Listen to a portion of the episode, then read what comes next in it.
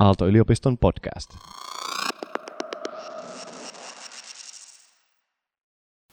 Okei, hyvät ystävät, bö, bö. Filosofia systeemiajattelu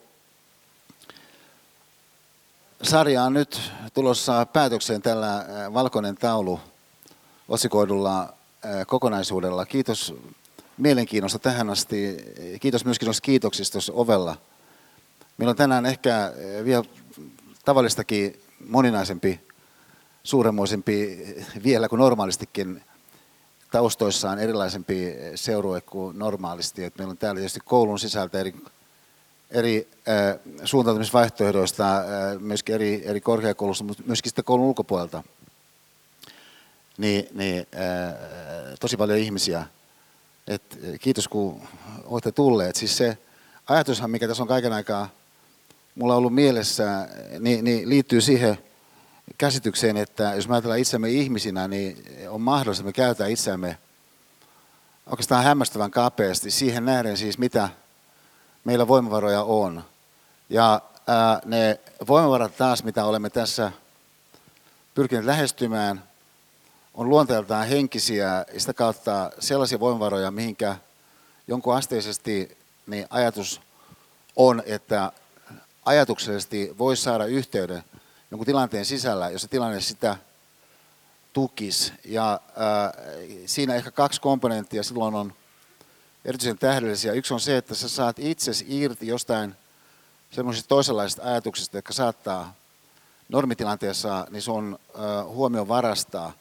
Ja samanaikaisesti sen kanssa, että saat itse sopivalla tavalla siihen jonkin tilanteeseen läsnä olevaksi, niin että se tilanne taas toisaalta sitten tuottaisi niin sun oman ajattelun kannalta, myöskin sun tähän kokemusten kannalta, erilaisia semmoisia avauksia, semmoisia näköaloja, jotka lähtisivät kuljettaa sun ajatusta semmoiseen suuntaan, joka sitten kun se lähtee liikkeelle, antaa sulle myöskin mahdollisuuden tarkemmin tarkastella sitä, että mitä sä oikeastaan jostakin itses kannalta ää, tarkemmin ajatellen tärkeistä kysymyksistä, tarkemmin ajatellen ajattelet. Ja tällainen Hellän dynamiikan idea niin on ollut se, mikä meitä on tässä kuljettanut tähän luentokertaan 8 kertaa 8 jossa meidän rakenne tänäänkin on, kuten se aikaisemminkin ollut, niin, että mennään kahdessa jaksossa ja sitten pidetään puolen tunnin breikki siinä puoli viidestä viiteen. Mutta ennen kuin pannaan tässä niin sanokseni hörseliksi, niin, niin tempastaan tässä kuitenkin. Muistan sen, että täällä on nyt poikkeuksellisen mielenkiintoinen seurue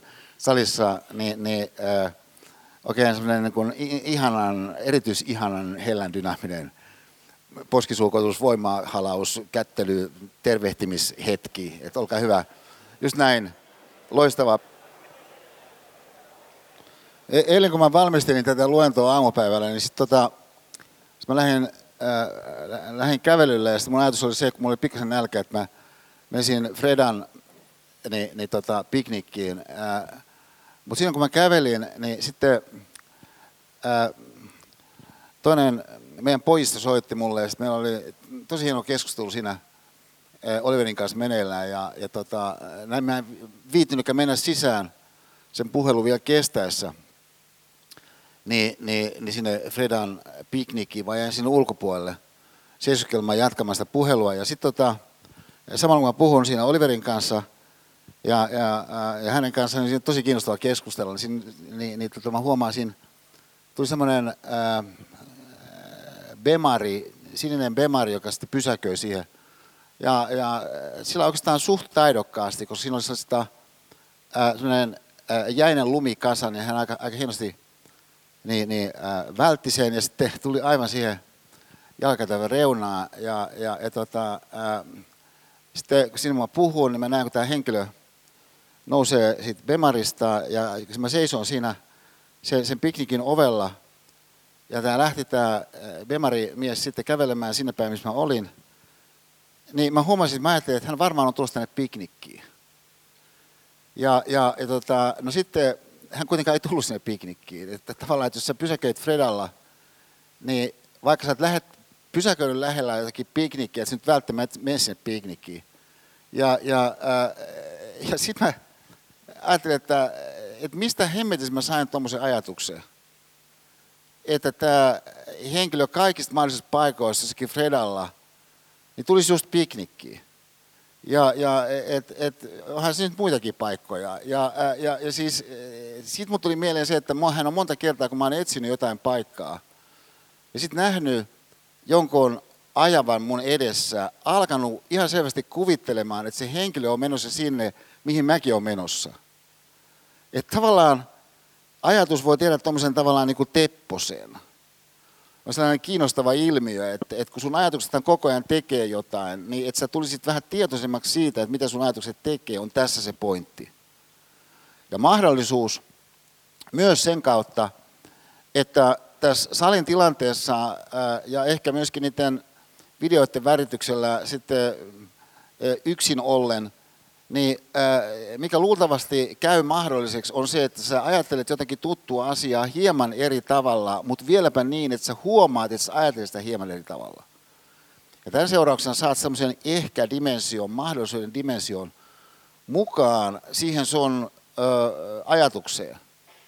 Mikä ei tietenkään tarkoita sitä, että sä suinpäin lähtisit sitten jotakin toista vaihtoehtoa toteuttaa, se on vaan, että sä saat ikään kuin luovuudelle tilaa ajatusten osalta, niin on tässä se pointti. Mä sanon vähän toisella tavalla sen, että, että kun ää, että mullahan on ilo ja kunnia tuntea ihan tosi monenlaisia ihmisiä.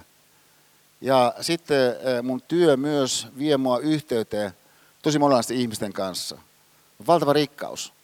Ja, ja äh, pelkästään täältä Aalto-yliopistossa, niin, niin harva professori on niin monenlaisten opiskelijoiden kanssa tekemisissä, mitä mulla on ilo olla.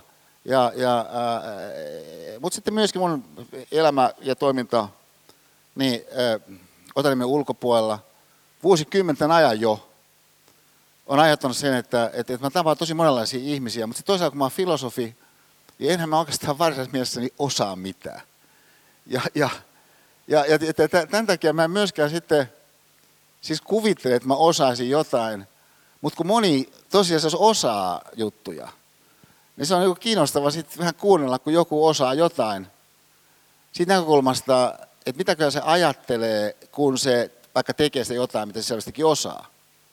Ja, ja, ja siis tällainen lähestymistapa on sitten osoittautunut tässä vuosia ja vuosikymmenten mittaan oikeastaan mukana ihan tosi rikastavaksi niin erilaisten mahdollisuuksien ainakin osalta, ei mitään, mitään sitten tullut mukaan tarkasteluun. Että, voi olla joku tällainen ihan, ihan ohikiitävä hetki, ää, että jotakin välkähtää ää, tarkasteluperspektiiviin. Että sanotaan vaikka joskus 2000-luvun siinä alussa, ää, olisiko ollut just joku 2000-2001 paikkeilla, niin, niin Kirsti Lonka, siis aineikas pedagogiikan professori, psykologian professori Helsingin yliopistosta, jonka kanssa minulla on ollut yhteistyötä. Ja alkoi puhua tämmöisestä teemasta kuin akateemiset tunteet. Hän oli innostunut teemasta akateemiset tunteet. Ja mä olin oikeastaan aika, oikeastaan aika vähän niin kuin hämmästynyt tämmöisestä teeman äh, hahmottamisesta kuin akateemiset tunteet. Tavallaan, että, että mitä tunteita tyyppi tuntee akateemisesti merkityksellisten vaikka opetustapahtumien yhteydessä, niin oli tämä kiistin kysymys. Ja se on ihan mahdollinen kysymys. Monessa ympäristössä kysyy, että no mitä tämä henkilö tuntee, koska ihminen kuitenkin joka tapauksessa tuntee. Niin näinhän on melko varmaa, että jotkut tavat tuntea tukee paremmin sitä jotakin onnistumista kuin toinen tapa tuntea, jolloin sitten voisi kuvitella, että ihminen haluaisi sitä ainakin niin kuin ajatella sitä, että mitä hän vaikka silloin tuntee, kun jotkut jutut menee ihan tosi hyvin vaikka.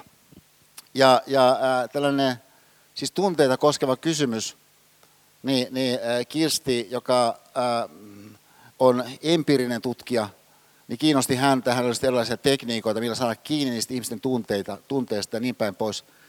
Ja, ja, Mutta mun mieleen jäi tämä ajatus, ne, ne tunteista akateemisen tapahtumisen yhteydessä. Nyt kuitenkin mä itsehän elän aika paljon akateemisten tapahtumien ympäristöissä.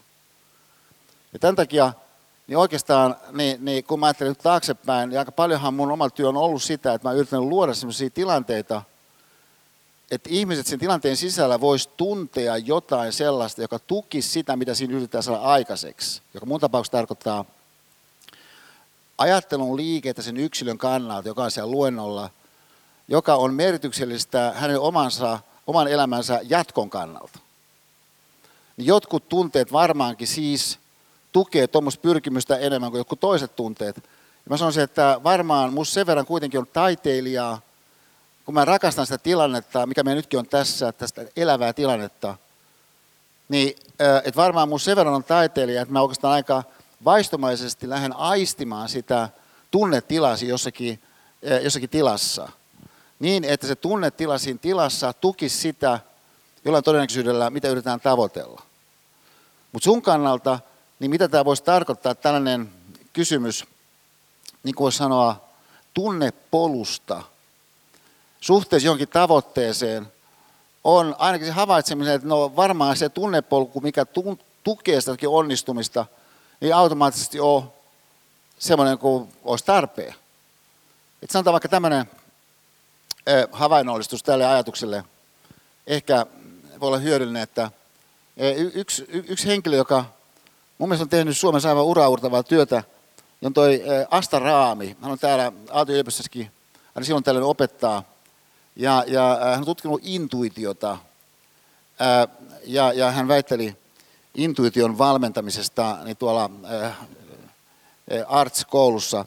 Ja sitten myöhemmin julkaisi kirjan Älykäs intuitio, joka mulla tässä on, joka, johon hän myöskin mua haastatteli. Ja, ja, ja et mä arvostan ihan tosi paljon Astan hahmotuksia tällä alueella, niin, mutta hän kertoi mulle, kuinka hän haastatteli yhtä keksijää. Ja kuinka tämä yksi keksijä, jota hän haastatteli, kertoi, että, että hän käyttää aika paljon tällaista, ää, tällaista valkoisen taulun ajatusta, kun hän menee nukkumaan. Jolleka sitten yön aikana, niin se vastaus johonkin kysymykseen, kun askarruttaa, niin, niin se kirjoittautuu sille valkoiselle taululle. Niin tämä keksijä oli sanonut Astalle. No nyt sitten tässä kohdassa mun kannalta, niin ei ole esimerkiksi mielenkiintoista kysyä, no kuinka hyvä keksijä tämä mahto olla? Että et, et onko tämä henkilö keksinyt, äh, sanotaan, äh, yksi sarvisen vesihanan vai ei? Jokuhan on sen keksinyt. Ja, ja että et, et, et, et, tämä ei ole minusta mielenkiintoinen kysymys, vaan mun kannalta mielenkiintoinen kysymys nousee siitä havainnosta, mun mielestä se on havainto. Että nyt on ihan mahdollinen tapa oikeastaan ajatella, niin nukkumaan menoa.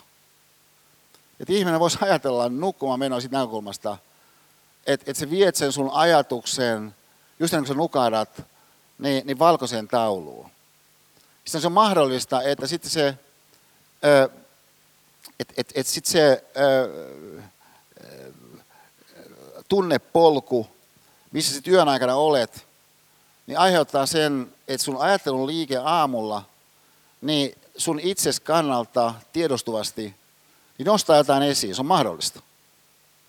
Ja, ja äh, siis tietenkään se ei ole varma, että näin tapahtuu, mutta mä sanoisin, kyllä se nyt aika ilmeistä on, että se niin kuin mahdollista on. No sitten mä oon kokeillut tätä, ja oikeastaan mä sanoisin, että kyllä mä oon yhtä ja toista, minkä mä koen, tämä hyödylliseksi saanut tuolla tavalla liikkeelle, vaikka ne ei olekaan mun tapauksessa niin kysymykset, mitkä mua askarruttaa, sellaisia, mihinkä se vastaus voisi tämä millekään taululle noin vaan kirjoittautua. Tai toinen esimerkki vielä, että mainitsin viime viikolla siitä, että, että mä melkein onnistuin kävelemään Haakestamin kirkaapan ohitseen. Ja, ja, ää, ja siis mennessä mä onnistuinkin, mutta sitten paluussa – niin, niin äh, mun silmät osuu, no olin mä nähnyt sen jo aikaisemminkin, niin tähän Julia Cameronin tyhjän paperin nautinto kirjaa. No mä äh, arvostan ihan että Julia Cameronia luovuuskirjoittajana, siis aivan sinne ylimpään kastiin. Musta ihan valtavan inspiroiva ja, ja loistava kirjoittaja. Mutta mulla on aika monta hänen kirjansa jo ennestään. Alun alkaen englanniksi. Ja, ja mutta mulla on nyt suomeksi myöskin, niin kun mä ekan kerran näin tämän se haakistamin ikkunassa, mä olin aika varma, että mulla on tämä kirja, mutta kun mulla joka tapauksessa on niin monta kirjaa Cameronilta, niin, niin äh, ei nyt onko tästä viittynyt sitä sitten äh, siinä ostaa, mutta sitten kun oli tämä viime viikon luento tulossa ja tietoisuus siitä, että meidän sarja päättyy tällä viikolla, eli viime viikolla katsoen seuraavalla viikolla, ja meidän teema olisi vielä niin, niin ää, valkoinen taulu, niin mä ajattelin, että kymmentä oikeastaan tuon sittenkin. Ja, ja, ja, ja tota, et kun tämä on jotenkin siis musta niin ihana editio, ja siis tämä idea, mikä Cameronilla on, siis nyt kun mä pidän tätä kädessä, niin mä koen, miten se ajatus tästä ideasta mun mielessä konkretisoituu. Niin on se, että, että yksi tapa saada omaa luovuuttaan liikkeelle on, että sä aamulla alat saman tien kirjoittaa. Ennen kuin sä oot herännyt varsinaisessa mielessä, sitten vaan kirjoitetaan jotain, mitä nyt siinä sitten tuleekaan, ilman että sä tähtäät mihinkään tiettyyn. No tämähän on sellainen, niin kuin olette huomanneet, itsensä kanssa työskentelemisen tapa, mitä muutenkin mä pidän tärkeänä. Siis se, että saat itse työskentelemään jollain sellaisella tavalla, mitä sun tietoinen minä liiaksi ei kaiken aikaa kontrolloivasti ohjaa, niin aamulla saataisiin onnistua, vaikka tekstin tuottamisen osalta. Niin on käytännössä tietysti sitten, oli mun kokemus, kun mä sitä vuosia sitten kokeilin, mä olen silloin täällä sitten maininnut, jotkut on sitten kertoneet, että he sitä kokeilleet, sitten jotkut on sanoneet, että se toimii hänelle oikeastaan tosi hyvin. Että se on niin kuin lähtenyt toimimaan jonkun henkilön kannalta siten, että et, et, et jokin e, siinä ihmisessä itsessään ikään kuin lähtee liikkeelle. Ja sitten kun se joku lähtee liikkeelle, niin ajatuksessa se tarkoittaa, että se myöskin sitten paat merkille semmoista, mitä sä mahdollisesti muuten et olisi pannut merkille. edelleen sitten, kun sä paat sen jonkun merkille, niin sehän voi olla, että se, minkä sä paat merkille, ei sitten saman tien realisoidu sen hyödyn osalta, mikä siihen jonkin havaintoon liittyy. Siihen voi mennä vaikka 15 vuotta. Että se huomaa, että oikeastaan mehän itse tässä aika paljon oikeastaan on tehnyt työtä niin, ää, akateemisten tunteiden kanssa vaikkapa. Ja, ja et, et, et siis et se mahdollisuus, mikä meillä tässä esittäytyy, oikeastaan mä sanoisin, heti kun sitä alkaa miettiä aika henkeä salpaavana, on se, että et, et sä tosiaankin saatat käyttää itseäsi aivan hämmästävän kapeasti. Mutta huomatkaa, että meillä kaikilla on niin paljon kaiken näköistä touhuamista joka päivä, että tämän seurauksena melko varmasti et koe, että näin olisi. Mitä se melko varmaan koet on, että sä, että sä oot niin aika lailla limitis koko ajan. Että et sä oot niin kuin, äh, Cheekin sanastossa äärirajoilla. Ja, ja, äh. ja, ja, ja, ja, ja siis, että se, se subjektiivinen tunne, eli äh, se sun sisäinen kokemuksesi, niin voi tuossa kohdassa oikeastaan johtaa sinua aika tavalla harhaa, jos et sä ota pikkusen askelta taaksepäin ja katso laajempaa kuvaa, joka taas puolestaan voisi sanoa, että jos nyt joku pointti on filosofian pointti, niin toi on se pointti, että sä pikkasen etäisyyttä, katsot sitä laajempaa kuvaa ajatuksellisesti.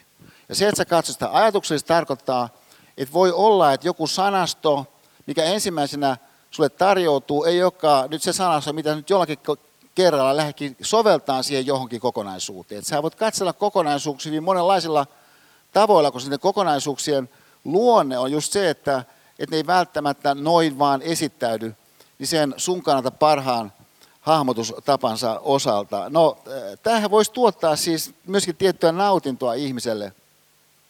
Myöskin siinä suhteessa, että se ajattelu, mitä näin syntyisi, niin voisi olla sit sellaista, että se, että se tuottaa oikeastaan vähän äh, puhtaampaa niin, niin, äh, tunnelmaa siihen sun sisäiseen todellisuuteen, kun kaiken näköinen hösötys tuottaa puhtauden osalta. Ja, ja että et kaiken näköinen hösötys voi tuottaa kaiken näköistä niin tunne mielessä lyhyellä tähtäyksellä kohottavaa. Mutta kuinka pysyvää se nyt oikeastaan on? Et, et siis tavallaan se, että sä menet johonkin urheilutapahtumaan ja mä vähäksi urheilutapahtumia, mä itse suuri urheiluentusiasti, niin kuin täällä on käynyt ilmi. Mutta ihan oikeasti, kyllähän ihmiset käyttää aika monet, niin ihan tosi paljon aikaa niin urheilun seuraamiseen. Ja, ja äh, siis verrattuna nyt vaikka kirjojen lukemiseen ja, ja äh, kirjojen lukemiseen sun lapselle. Nämä on ihan mahdollisia ajankäyttötapoja myös. Ja, ja äh, et, et siis se mahdollisuus, mikä mä toivon, että se on välkähtynyt esiin tämän meidän kevään kuluessa ja myöskin tällä kerralla, niin, niin äh, on se, että et, et ne tunnetilat, mitä sulla ehkä niin sen polun sisällä, tunne mielessä, mitä syntyy nyt vaikka tämän meidän kolmituntisen osalta, niin, niin ne, ne tunnetilat varmaankaan eivät ole samalla tavalla itsestään vahvaa numeroa siinä jossakin ajanhetkessä tekeviä. kuin mitä taas monesti vaikka elokuvissa voit kokea. Että sä voit jossakin elokuvissa, urheilutapahtumassa, jossakin niin kuin erityisessä tilanteessa kokea sellaiset, että sä niin kuin itsekin huomaat, että hei, tätä on niin kuin hienoa, mahtavaa kokea tätä. Joka on yksi syy, miksi sä haluat hankkiutua siihen tilanteen uudestaan. Että sä olisit jossakin porukassa, jossakin niin jokerimatsissa vaikka. Ja, ja, ja sitten se porukka olikin tosi mainio, ehkä jossakin aitiossa. Ja sitten siinä oli niin kaiken näköistä sellaista, joka niin sai sen niin oikeastaan tuntumaan niin aika mainiolta.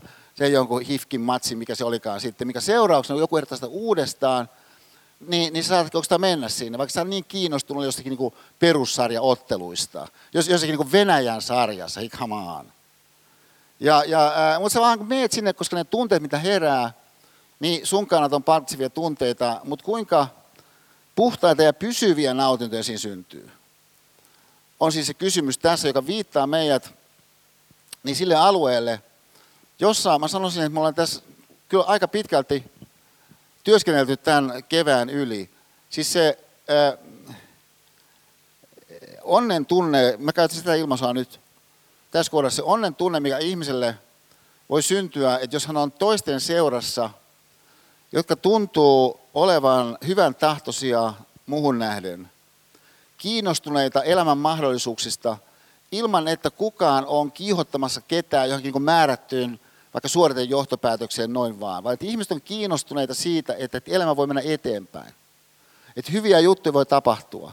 Että ihminen välttämättä on nyt tähän mennessä huomannut jotakin tosi tosi upeata juttua, mikä hänen elämässä itse asiassa, niin siemenenä siellä jo nyt on. Niin että et, et ihminen olisi tuommoisessa ympäristössä, ää, jossakin vaikka luentosalissa, joka on niin tosi turvallinen tilanne.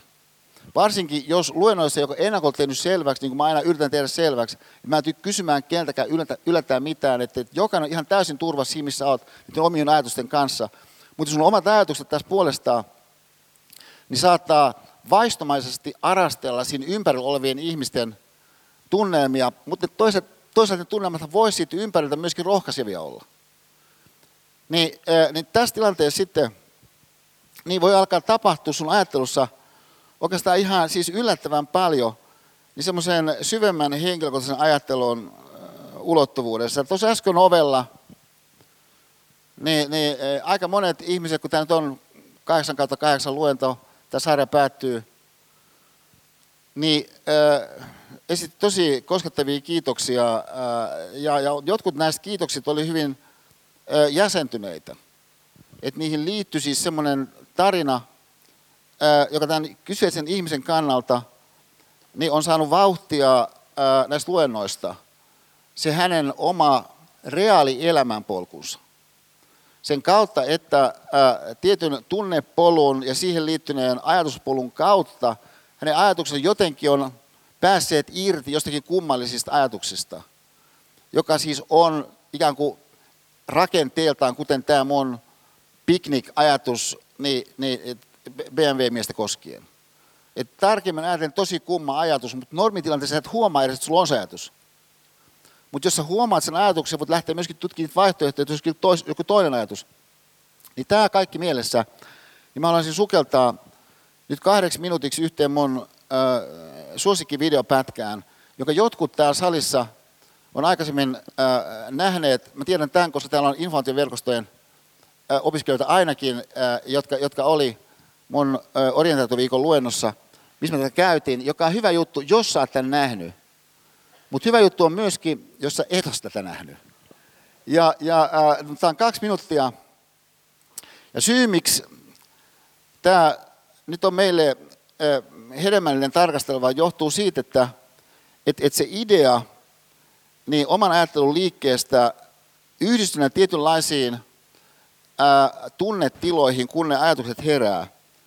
Mielessä, kun sä katsot tätä pätkää, elokuvasta Invictus, jossa, ää,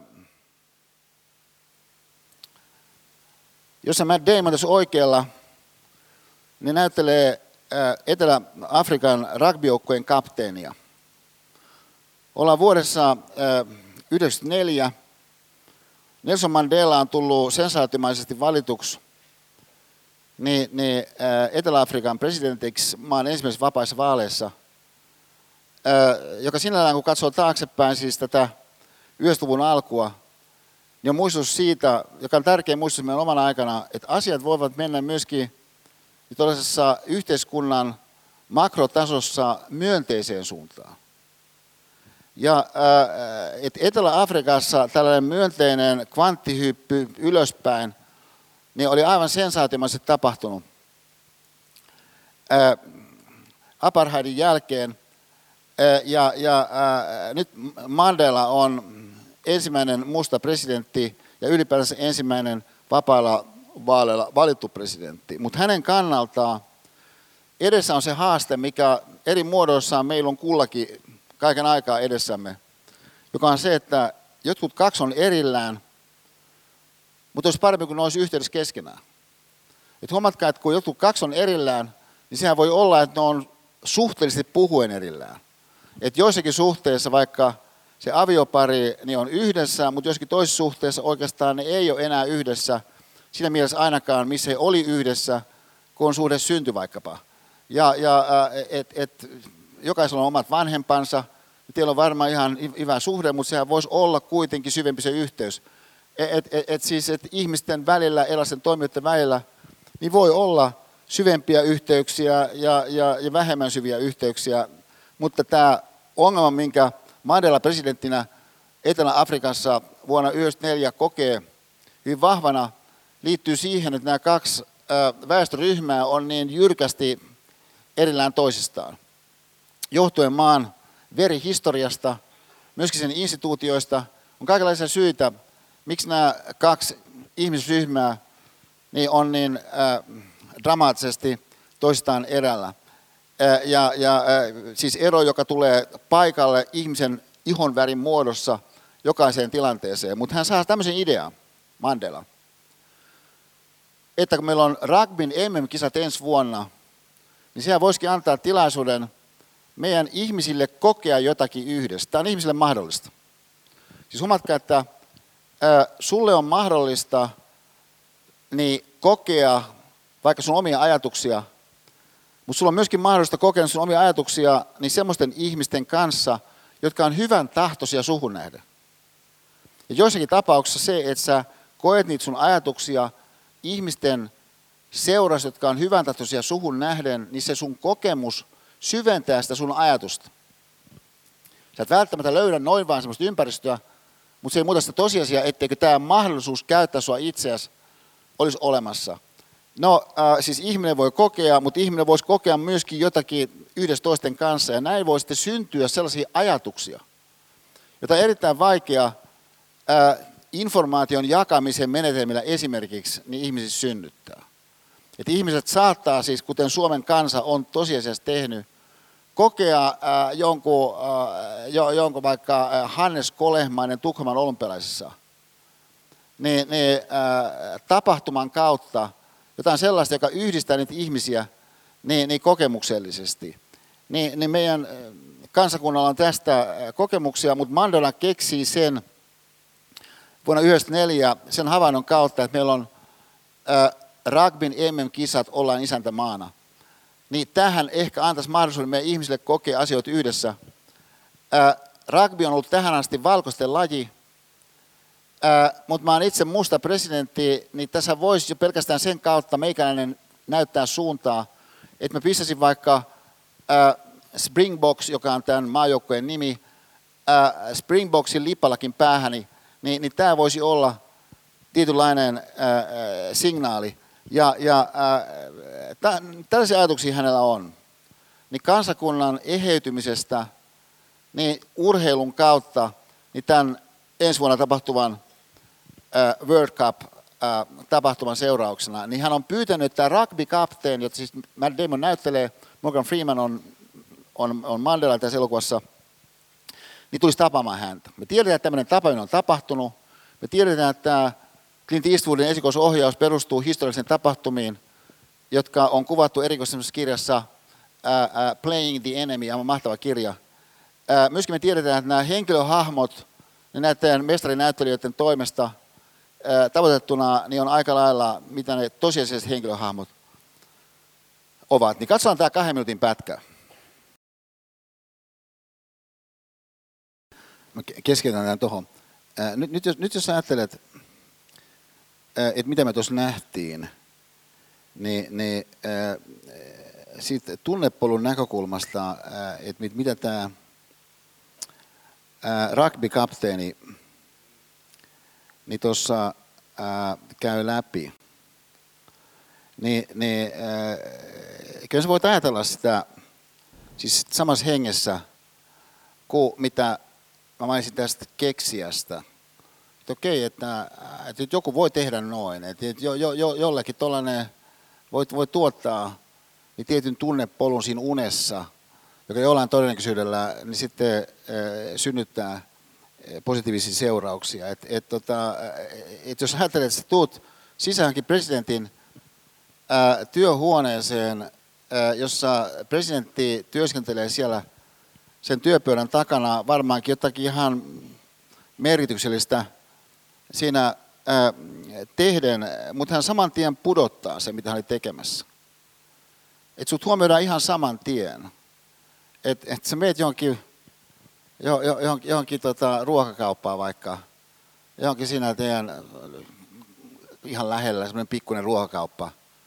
Ja, ja sitten kun sä astut sinne sisään, niin se kassa varmaan ehkä tekee jotain se kassa, mutta kyllähän silti voisi huomioida sut. Ihan heti. Et, et se tietysti käytännön kokemus on, että useinkaan meitä ei huomioida heti. Mutta se ei poista tosiasiaa, etteikö joku voisi huomioida toiset niin ainakin nykyistä nopeammin. Että jos sellainen ajatus jostain syystä niin olisi sille ihmiselle lähtenyt liikkeelle, kuulen nimeni lausuttavan arvostuksella ilahtuneesti. Tämä on ihan mahdollista. François. Siis ihminen reagoi omaan nimensä.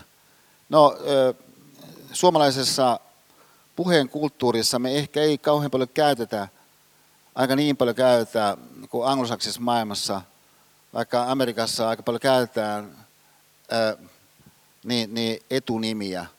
Että et, et ihmiset mielellään toistaa sitä etunimeä ja sitten sit tulee sellainen niin persoonallinen ulottuvuus mukaan siihen.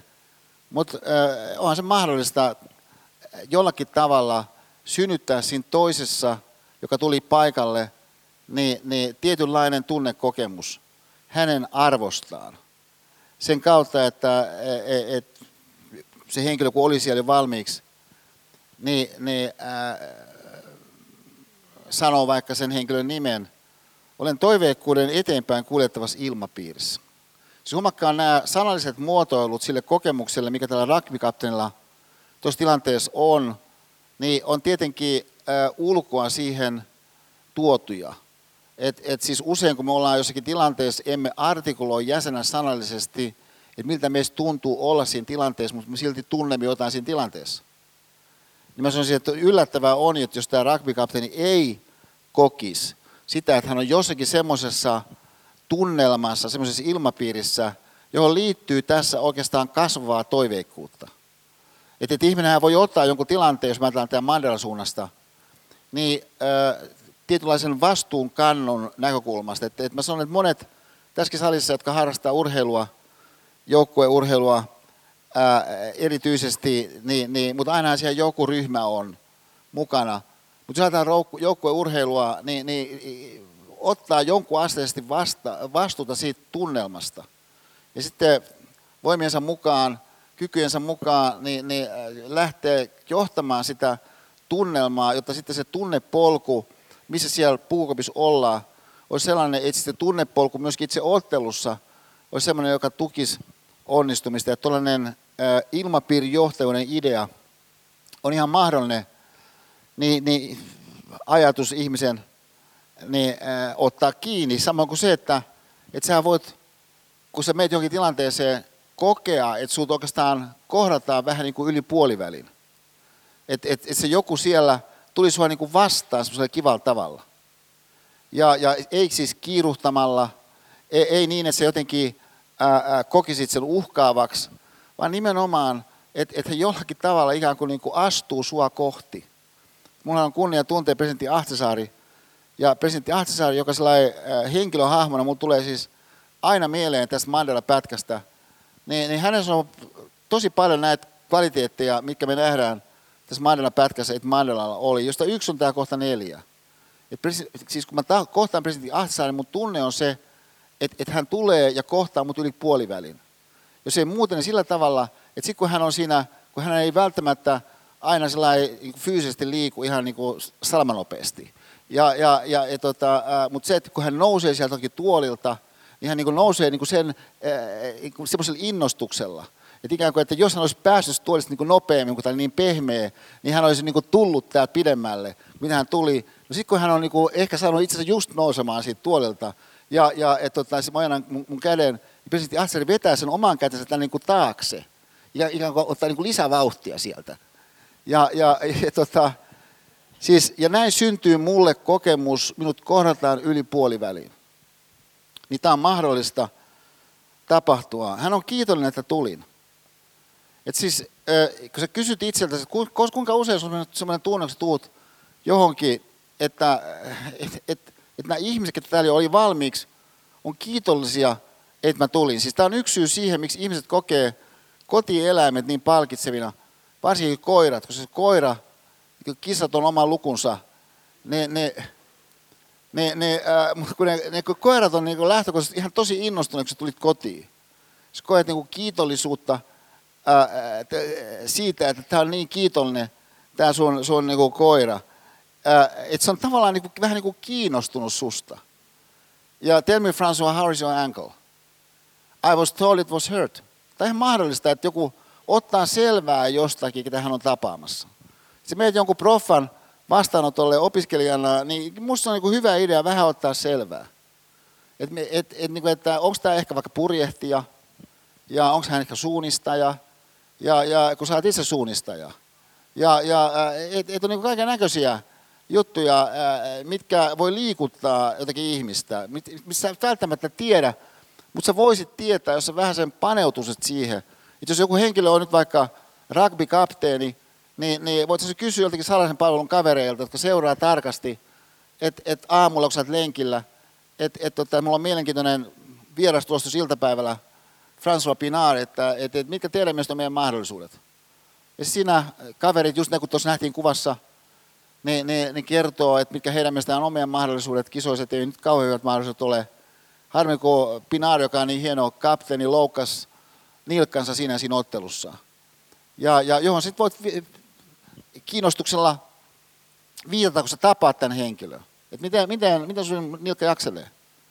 Ja, ja et, et, et siis, et monethan tietää sen, että meillä on Pipsan kanssa kaksospojat. Ja, ja äh, sen seurauksena niin aina silloin tällöin mä tapaan ihmisiä, jotka itse on kaksosia, joilla itsellään on kaksoset, jonka vaikka sisarella niin just syntyi kaksoset. Että kaksosen teema on jollekin ihmiselle luontevampi kuin jollekin toiselle ihmiselle. Sitten se henkilö näkee mut jossakin vaikka junassa. Ja tulee sanomaan mulle siinä, kun mä oon ostamassa jotakin reissaria, niin, niin että, että, että anteeksi Esa, mutta huomasin sut siinä, mutta kuule, minkä ikäisiä teidän kaksot on nyt? Ja, ja, ja, ja tota, että, no sitten mä sanoin, minkä ikäisiä on noin, ja, ja, ja äh, ehkä jutellaan vähän aika sitten, kun hän sanoo vaikka, että, että mulla itselläkin on kaksoset, tai että, että mun sisareni just sai kaksoset. Ja puhutaan tämmöisestä teemasta kuin kaksoset. No se ei ole mulle neutraali teema. Että mun, mun mielessäni ja mun sydämessä lähtee jokin liikkumaan, ja varsinkin jos mä koen tästä ihmisestä, että hän on niin kuin monet suomalaiset on, hän tosi vilpitö. Että ei hän tässä niin kuin hae mitään hyötyä mihinkään päin. Että hän nyt haluaa puhua, kun tosi nyt on Saarisen Esa, Esa on kaksoset, mutta kun mun sisar sai kaksoset, niin kaksosuudesta. Et se on aika, aika jännä tämmöinen elämän ilmiö. Mutta se kiinnostus niin voi mulle aiheuttaa tiettyjä sellaisia positiivisia tuntemuksia, jota ää, mulla hetken aikaisemmin ei ollut, siis välittäminen ylipäätänsä. Huumori, elämän kaveruus, hyvän tahtoisuus. Että et, et, et kun rugby vastaa tähän kysymykseen, miten sun nilkka jakselee, että no ei se nyt ihan ole kunnossa – mutta harvoin sitä nyt huippurheilussa ihan kaikki on niin kuin pitäisi olla. Ja, ja hän siinä ei näillä sanoin, mutta tämän sisältöisesti vastaa. Mihin sitten Mandela myötäelävästi niin, niin vastaa, että in sports as in life. Että se on elämässä kaiken kaikkea, joka puolella muuallakin. Sellaisella hyväntahtoisella huumorilla. Ää, ajattelee ylärekisterin kautta. Kun sivuovi avautuu ja tilanteeseen tulee kolmaskin henkilö nimeltään Rova Brits, niin osoittautuu nimike, mitä Mandela kaiken aikaa lausuu erittäin kunnioittavasti tästä vieraastaan, äh, tästä henkilöstä. Niin äh, Mandela sanoo tälle Rova Britsille, kun hän astuu sisään, että, että Rova Brits, olette päivieni valo. Joka on siis ihan mahdollinen näkökulma niin, niin jonkun paitsi mielessään omaksua jostakin asiasta, niin sen lisäksi niin saattaa sanoiksi. Ja, ja et, et huomatkaa, että et, et siis, et mitenkään et voi kiistää sitä, ettetkö sä vois ajatella jostakin asiasta sun elämästä niin, ää, ylärekisterin ehdoin. Ajatella. Ja, ja että et se on ihan täysin varmaa, että et jokin asia sun elämässä on oikeastaan ihan tosi hyvin. Ja sä voisit siitä suunnasta niin kuin katsoa sitä jotakin avautunutta päivää. Ja, ja mä tarkoitan, että niin pitäisi näin tehdä. Mä sanon, että de facto työ on mahdollista. Ja, ja että et, et tässä justiin, kun me käveltiin ää, pari päivää sitten Pipsan kanssa niin tuon vanhan kirkon puiston halki, ja, ja, tota, ää, ja se oli aika jännä tapahtuma. Mulla itselläni on semmoiset sievin jalkineen kitkapohjaiset kengät. Mä olisin tosi innostunut. Ja, ja et, et, et, tota, jos on siis sitä samaa ä, materiaalia kuin on kitkarenkaissa, niin, niin että mä oon aika sellainen niin suht itse varmasti liikkeellä, vaikka vähän niin kuin jäistäkin, mutta Pipsalla ei ole sievin jalkineen kitkajalkineita. Niin tämän takia hän on hirveän huolissa, että hän kaatus, ja tämän takia hän sitten on niin kuin nojaa Esa Saariseen, joka siinä niin kuin, niin kuin ritarin tavoin niin kuin väyr, tota, ä, avaa väylää. Ja siinä me mennään siis sitä, äh, siinä tota, äh, vanhan kirkon puiston halki rakastuneina. Ja, ja, ja, tota, äh, ja sitten kun siinä on se keskiväylä, niin, niin, äh, niin mä sanoin Pipsalle, muistas kun pojat oppi tässä ajamaan polkupyörällä. Et kun sellainen ihan pikkasen viettää, niin, niin äh, kun he eivät osanneet samanaikaisesti pitää sitä pystyssä ja sitten myöskin polkea – niin sitten se, se viettävä osuus siinä keskellä on se, mistä he niin sai sen tasapainon. Ja sitten, sitten, sitten siitä lähti liikkeelle se polkeminen ja mä juoksin siinä rinnalla. Ja, ja niin sitten Pipsa sanoi siihen semmoisen lauseen kuin, että kaikki oli niin hyvin. Ja, ja että ukki oli elossa ja mummi oli elossa ja, ja, ja Villevari oli elossa ja kaikki oli niin hyvin. Mutta jokaisena päivänä silloin kuitenkin tosiasiassa lapsiperheen arjessa niin oli kaiken näköistä sellaista kuitenkin tietysti häiritsevää, jos me puhutaan viime luennon sanastossa. Suhteessa mihinkä se ylärekisterillisyys, mikä siihen ehkä nyt jälkeen ajatellen sisältyy, niin ainakaan kaikin osin saanut tilaisuutta näyttäytyä. Kertoo perustellavasti, minne toivoo, että istun. Sä oot tullut johonkin tilanteeseen, niin usein ihminen hahmottaa sitä tilannetta – pikkasen niin kuin uhkien näkökulmasta, että et, et, et mitä mä nyt tässä voin mahdollisesti tehdä niin kuin väärin. Koska moniin tilanteisiin liittyy kaiken näköisiä säädöksiä, että mitä siellä niin kuin kuuluu tehdä. Mutta joku, joka jo on siinä tilanteessa, niin hän voi auttaa sinua, jos hän ajattelee se tilannetta sun näkökulmasta. Ja, ja et, et liikenteessä tämä syntyy jatkuvasti, että joku ajattelee sitä tilannetta, kun sä oot vähän hankalassa tilanteessa niin kuin sun kannalta, eikä vain niin kuin omalta kannaltaan ja, ja äh, että päästään sut siinä johonkin, äh, siihen johonkin tilanteeseen. Niin, niin, äh, ja hän tekee se vieläpä perustelevasti. Että voitko istua tähän, koska jos mä istun tähän, mun silmiin sattuu, koska tuo aurinko tulee mulle silmiin. Hän ei jatka sanomalla, että, että kun mä olin kalkki kaivoksella vuosikymmenet pakko työssä, niin mun silmät vaurioitui pysyvästi. Hän ei jatka näin. Mutta tästähän kuitenkin niin äh, saa kiinni valon teemasta. Josta hän sitten assosiatiivisesti niin, niin, äh, siirtääkin ajatuksensa tähän Rova Britsiin, koska tämä Rova Brits just tällä hetkellä, kun hän on sanonut sen, että looking into the light hurts my eyes, niin se light-teema on nyt hänen mielessä aktiivisena, ja sieltä tuli Rova Brits. Hän assosiatiivisesti nyt liittää sen valon teeman tähän Rova Britsiin. Että on ihan mahdollista sun niin poimia joku jostain, joku, joku, joku niin valkoisen taulun ajatus ja sitten liittääkö se jonkin ihan muuhun. Ja, ja, ja sitä kautta niin, niin sä oikeastaan saat siitä sun omasta kokemuksesta syvemmin kiinni, synnyttää yhteyksiä. Et, et, et siis kyllähän sä voit jonkun ihmisen esitellä jollekulle. Että sä voit tehdä sille jollekin helpommaksi olla siinä tilanteessa. Ja, ja äh, et, et, Rova Brits, tässä on François Pinard, Captain Springboks.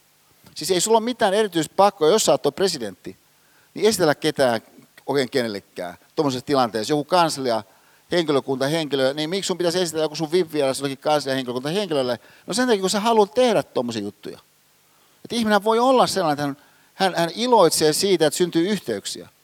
Mutta huomatkaa, että, että monethan tietysti ilot on sellaisia, että ne eivät ole samalla tavalla äh, esiin huutavia tai pomppaavia, että sen kautta, kun se pomppaa niin vahvasti esiin se joku nautinto, niin sä haluat sen toistaa. Että se voi olla niin sellainen aika, aika mietoisen nautinto, kun sä teet sen jonkun kivan jutun.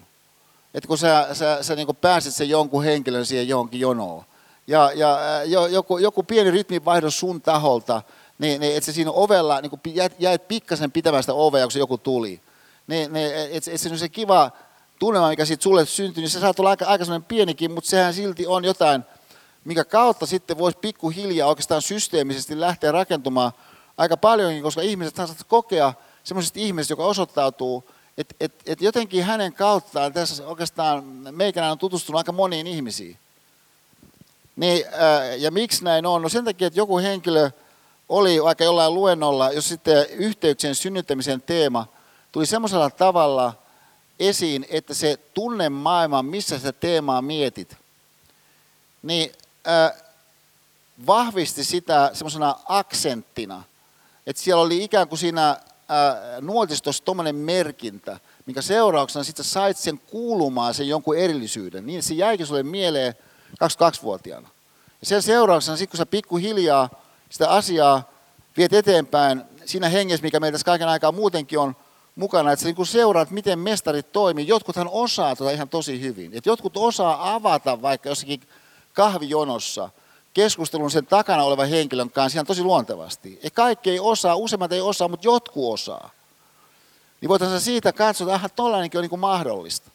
Sinun ei tarvitse välttämättä lähteä suoraan kopioimaan, vaan että aha, tuo on mahdollista, mutta sitten se pikkuhiljaa ehkä sieltä muotoutuu sinun oma ää, versio siitä, vahvistaa mun arvokokemusta kaatamalla itse sen teen se henkilö. Et, et, et, et se on niin hämmästyttävää, että että miten inhimillisen kokemisen kannalta se, että kukaan kaatanut jonkun teen, muuttaa niin sen teensi jossakin kahvikupissa, teekupissa, niin, niin luonnetta jonkun asteisesti arvokokemuksen osalta, ainakin joissakin tilanteissa. Päättää osatilanteen huomattavan kunnioittavasti suhteessa tähän Rova Britsiin. Thank you very much, Mrs. Brits. Et siis kun Rova Brits on kysynyt, että kaadanko mä tämän teen, niin, niin äh, Mandela sanoo siihen, että no, no, no, no, I prefer to do it myself. Mutta Rova Britsin kannalta tilanne on epäselvä, että päättyyköhän tämä nyt. Mutta Mandela lukee tilannetta ylemmän asteisesti ja haluaa tehdä niin tälle ää, Rova Britsille niin sen tilanteen niin helpoksi nyt sen kautta hän kertoo, että thank you very much, Mrs. Brits, on selvää, tilanne nyt päättyy. Mutta tekee sen ää, kunnioittavasti hän hyödyntää T-kuppia rajapintaobjektina. Et huomatkaa, että jotkut objektit, jotkut fyysiset esineet ja asiat niin voivat alleviivata yhteyttä. Ja, ja että et, et tuossa erottajalla niin, niin on sellainen varmaan romanialainen ää, herra, joka myy, myy niitä semmoisia lehtiä, jos oranssissa niin, niin, niin tota, liivissä. Ja sitten aina silloin tällöin mä ostan niitä lehtiä, niin mä muistan, mä kerran ostin täältä herralta sen, ehkä kuukausi sitten sen lehden.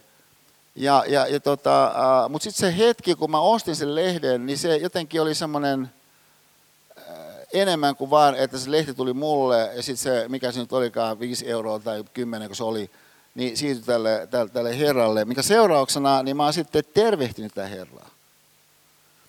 Ja, ja, ja tota, ää, no nyt sitten tänään niin näin tapahtui, että mä tervehdin tätä Herraa, mutta kun hän näki, että mä tulin sieltä, niin, niin, niin hän kyllä siis niin syttyi sillä lailla, mä sanoisin niin aika semmoisen kuin aseesta riisuvaan semmoiseen ää, valoon, Ja, ja, ja, ja, ja, tota, ja sitten hän, hän, hän, hän niin otti muutaman askeleen mua kohti, jolloin mä otin mun käsineen pois. Ja sitten niin kättelin tätä, tätä herraa siinä. Ja, ja, ja tota, ää, mä koin siinä kyllä semmoisen tietyn niin kuin inhimillisen kohtaamisen ää, tapahtumaan, jossa siis nämä meidän kädet, niin oli nyt se rajapinta-objekti yhdessä. Ja, ja, ää, mutta sitten esimerkissä, niin se ää, rajapinta-objekti siitä teekupista syntyy, kun hän ojentaa sitä teekuppia vieraalleen, ja samanaikaisesti sanoo, että you have a very difficult job, eikä heti päästä sitä kuppia. Jolloin se kuppi jää ikään kuin siihen, ei roikkumaan siihen ilmaan, vaan nimenomaan yhdistämään heidät siinä ilmassa. Lähestyi meikäläisen tekemistä elämää arvosta ja tosissaan. Työsi on hyvin vaikea. Tai ihan mahdollista sun lähestyä toisen ihmisen elämää, joka on ihan erilaista kuin sun elämä, niin, niin, niin semmoisella arvostuksella, semmoisella olettamalla, että, että siinä on omat ongelmansa tuossa, jonka, jonka suhteen tämä henkilö on varmaan monella tavalla, onko tämä aika esimerkiksi selvinnyt. Ja, ja että et sä et varmaan ehkä ajattele, että susta tulisi niinku keksiä, mutta joku saattaa olla keksiä. Ja sitten sä saa tilaisuuden vähän kurkistaa sen keksijän elämää, mutta jos sä katsot sitä tosissaan, jos sä katsot sitä arvostaen, niin saat enemmän kuin jos sä katsot sitä tosissaan ja arvostaen. No edelleen sitten, kun Mandela sitten sanoo tälle vieraalle, että, että, että, että you have a very difficult job, niin vieras herra rugbykapteeni niin ymmärtää tämän viittauksena omaan siviilihommaansa, mutta ei se ole kauhean kummonen homma. Niin hän sitten siinä vähän hämmentyneenä sanoo, niin että, että, että, että, että I have a trading business, joka on vähän niin kuin noloa että kun sä kuitenkin oot rabbikapteeni, että se on tavallaan aika, aika, aika jotenkin kuin pöhköä luulla, että, että, että presidentti puhuisi jostakin sun trading businessista, kun sä oot rabbikapteeni, mutta sä voit silti tuommoisen jonkun väärinkäsityksen vallassa ajatuksellisesti olla jossakin tilanteessa. Mutta Mandela esiintyy niin kuin hän ei olisi kuullut sitä. Et, että, et kun ragbykapteeni siis sanoo, vähän, vähän ihmetellen, että I have a trading business – niin Mandela on niin kuin hän on sitä kuullut ja sitten vaan toistaa Captain of the Springboks. A very difficult job. Ja, ja äh, siis tämä, ettei jää kiinni, kiinni pintapuutteisiin lähestymistapa, on sellainen, mikä tuo tämän pintapuutteen käsitteen, jota me pikkasen tarkasteltiin niin yhdellä aikaisemmalla luennolla ää, niin, niin puukotusepisodiin liittyen ja sen ambulanssitilanteeseen liittyen – mutta joka on erittäin iso elementti sun kokemisessa, pintapuutteet.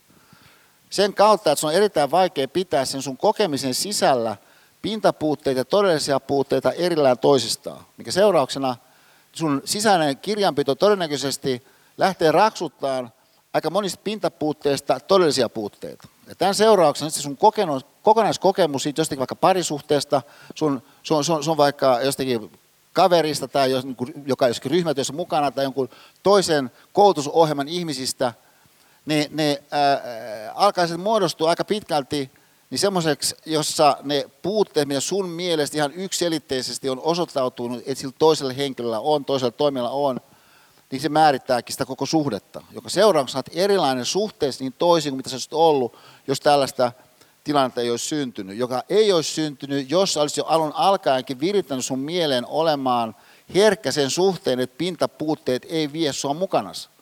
Ja se taas kenties tapahtui sen kautta, että sä annoit itses ajatella tätä pintapuutteen uhkaa riittävän vahvasti niin semmoisessa tunneympäristössä, jossa sun koko oleminen jollakin todennäköisyydellä pääsee mukaan siihen sun ajatukseen, että se ei jää pelkäksi niin intellektuaaliseksi niin, niin, äh, kiteytykseksi. Jatkaa meikäläisen avauksia hyvän tahtoisesti seinäsyöttötekniikalla. Siis tämä on ihan mahdollista. Joku sanoo jotain, niin sun sanoa niin, että hei, tuo on aika mainio pointti, että, et, et, tota, että, ja sitten vielä lisäksi X. Että et sähän voit ottaa sen jonkun niin vastaan ja antaa sen takaisin sille toiselle, että hän pääsee pikkusen eteenpäin vielä sen jonkun ajatuksensa kanssa. Ja että et, et, että, että saat sen toisen kautta niin sen sun oman pointin rikastettuna takaisin.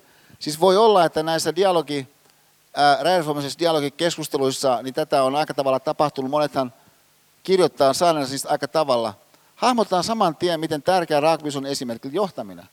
Et kun Mandela kysyy, kun olet istuneet alas, että tell François, uh, what is your philosophy of leadership? Mikä on sun johtamisfilosofia? Niin raapikapteeni vastaa tähän, että by example, sir.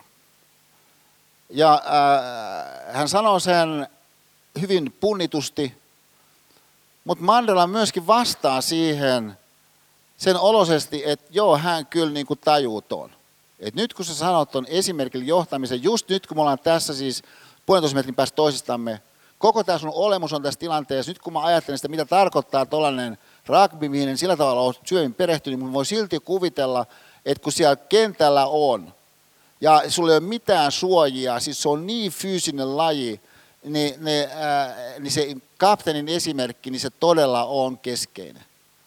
Mutta sä voit ottaa siis sen sitten äh, niin sen näkökulman esittäjänä siitä näkökulmasta, että se toinen niin kuin hahmottaa, mitä sä takaa.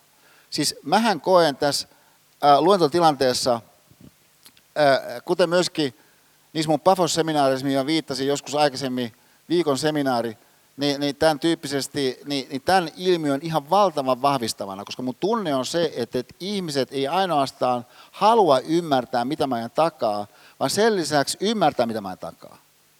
Mutta jo pelkästään se, että ihmiset haluaa ymmärtää, mitä mä ajan takaa, saa mut yrittämään niin, niin, äh, sellaisia äh, kokonaisuuksia, mitä mä en yrittäisi, jos mä en kokisi, että ihmiset haluaa pinnistellä sen jonkin vähän sen vaikeamman ajatuskulun tavoittamiseksi. On virittynyt seuraaviin tasoihin kohti ei-ilmeistä. On mun kokemus tässä salista. Siis se ää, kokemus, mikä mun tässä salissa syntyy, on se, että et, et, ja mä tiedän tämän tietysti myös, että et, et monet ihmiset on joutuneet tekemään aika tavalla ää, hommia, että ovat pystyneet tämän ajan edes raivaamaan kalenteriinsa ollakseen tässä tilanteessa. No sitten kun ihmiset on tässä tilanteessa, niin ihmiset on tässä tilanteessa erittäin keskittyneesti. Mutta se keskittyneisyys, millä ihmiset on tässä tilanteessa, tarkoittaa, että ihmiset on sen oloisia, kun ihmiset on ihmisolennot silloin, kun he tavoittelee oman ajatelunsa kautta jotakin ei-ilmeistä. Siis se, että mitä me voimme ilmeisen ulottuvuuden kautta saavuttaa siis sellaisen, että, että kun me vahvistamme itsemme jossakin suhteessa, niin on aika ilmeistä, että niin ja niin seuraa, niin on ihan arvostettava sekin. Mutta ei se poista se tosiasiaa, että on kaikenlaista sellaista meissä, joka saattaakin olla ihan hämmästyttävää tarkemmin katsoen, mutta kun emme ole katsoneet tarkemmin.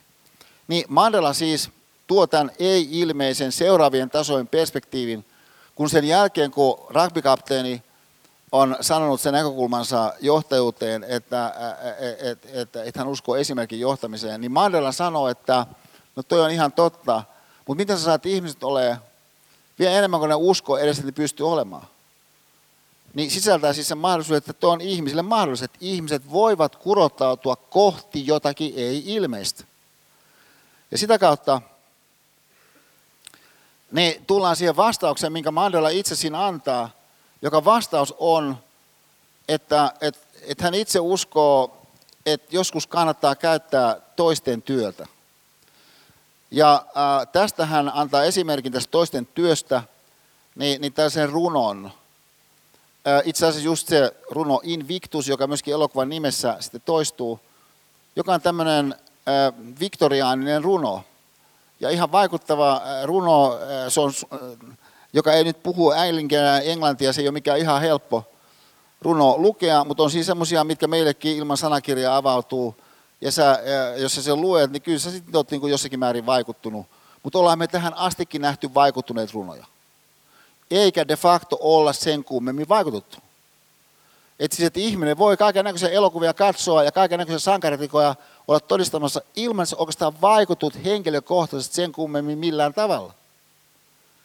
Se pointti on löytää siitä jostakin sellainen siemen, joka vahvistaa sua siinä sun omassa pyrinnässä. Ja selvästikin Mandela, niin tämän, tämän Invictus-runon niin, niin oli tästä näkökulmasta niin sydämensä kätkenyt hyvissä ajoin jo paljon aikaisemmin. Siis kysymyksessä lähtökohtaisesti niin ei ole intellektuaalisesti haastava asia. Mutta Mandela tässä kaiken aikaa ei ylipäänsä pyri yli-intellektualisoimaan. Siis hänen älystään nyt ei voi olla mitään epäilystä, se on vain, että hän ajattelee, että elämässä on muustakin kysymys kuin vaan mun älystä. Ja mä sanoisin, että tämä on aivan hämmästävä ilmiö, kun mä ajattelen erilaisia äh, tällaisia äh, huomattavia asioita elämässä synnyttäneitä ihmisiä, ketä mulla on ollut ilo läheltä seurata, että, että jotkut heistä ihan valtavan briljantteja älyllisesti – mutta se varsinainen pointti on saada se äly toimimaan muiden asioiden yhteydessä, ennen kaikkea suhteessa toisiin ihmisiin, jolloin kommunikatiivinen ulottuvuus muodostuu keskeiseksi, ja toisaalta sitten suhteessa myöskin siihen tunnemaailmaan, missä sä sen jonkun näkökulman tuot, mitä taas puolestaan sitä tunnemaailmaa ainakin jonkunasteisesti, niin sitten äh, niin siihen vaikutat. Ja, ja mitä tämä kaikki sitten tarkoittaa loppujen lopuksi on, äh, seuraava. Ja nyt mä menen takaisin siihen videon pätkään vielä minuutiksi. Me jatketaan suoraan, missä me jo oltiin, e, ja, ja, ja mennään vielä minuutti eteenpäin.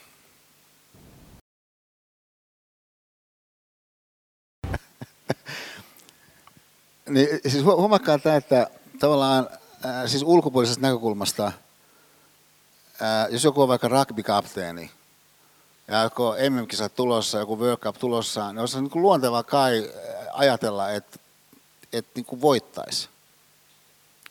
Mutta toisaalta äh, kyllä nyt ihminen haluaa olla realisti. Että siis ei kukaan pysty pysäyttämään uutta Seelantia. Ja, ja äh, et, et siis se joukkue, millä All Blacks tulee kisoihin, siis se on aivan siis hyökkäyslinjassa aivan pysäyttämätön. Se on vain fakta. Ja, ja et, et, et, jos ajatellaan sitä, että joku opiskelee nyt Aalto-yliopistossa, niin, niin on sen tiedossa tietenkin, että et, et, et, et varmaan on joku parempi yliopisto jossakin suhteessa, jo, jo, jonkun asian oppimisen suhteen, jos, jossain Sveitsissä, ja, ja, ja, ja, ja tota, ää, tai, tai missä se onkaan sitten Yhdysvalloissa, Englannissa, Saksassa jossain. Mutta kyllä se nyt käytännössä kuitenkin niin aika paljon on sellaista, että joku voisi ajatella, että sä haluaisit niin, niin viedä siis toden teolla itsesi johonkin. Ja, ja et, et mitenkään väheksymättä sitä, mikä on aika lailla ilmeistäkin. Mutta voisi ajatella, että joku haluaisi viedä jonkun jutun nyt niin kuin pidemmälle. Ja, ja ainakin hetkellisesti sitä ajatusta pallotella, että mitä tarkoittaa, että viet jonkun jutun niin kuin tosi pitkälle. Ja, ja et, et, et siis tämä kiteytys, mikä tuossa loppujen lopuksi sitten tälle rugbykapteenille herää siinä autossa, kun yhtäkkiä tajuu, että ei, ei, ei hemmetti, että et, et musta tuntuu, että se oikeastaan haluaisi, että voittaisi niin tuo World Cup. Niin hän selvästi sanoo sen, ajattelen, että, ja nyt kun mä ajattelen, niin ehkä se voisi olla, jos oikein sattuisi asiat kohdalleen, niin mahdollista. Että kyllä urheilussa käytännössä kuitenkin aika uskomattomia juttuja aina silloin tällöin tapahtuu käytännössä. Ja, ja et, et ikään kuin se ajatus mahdollisuutena on nyt esittäytynyt.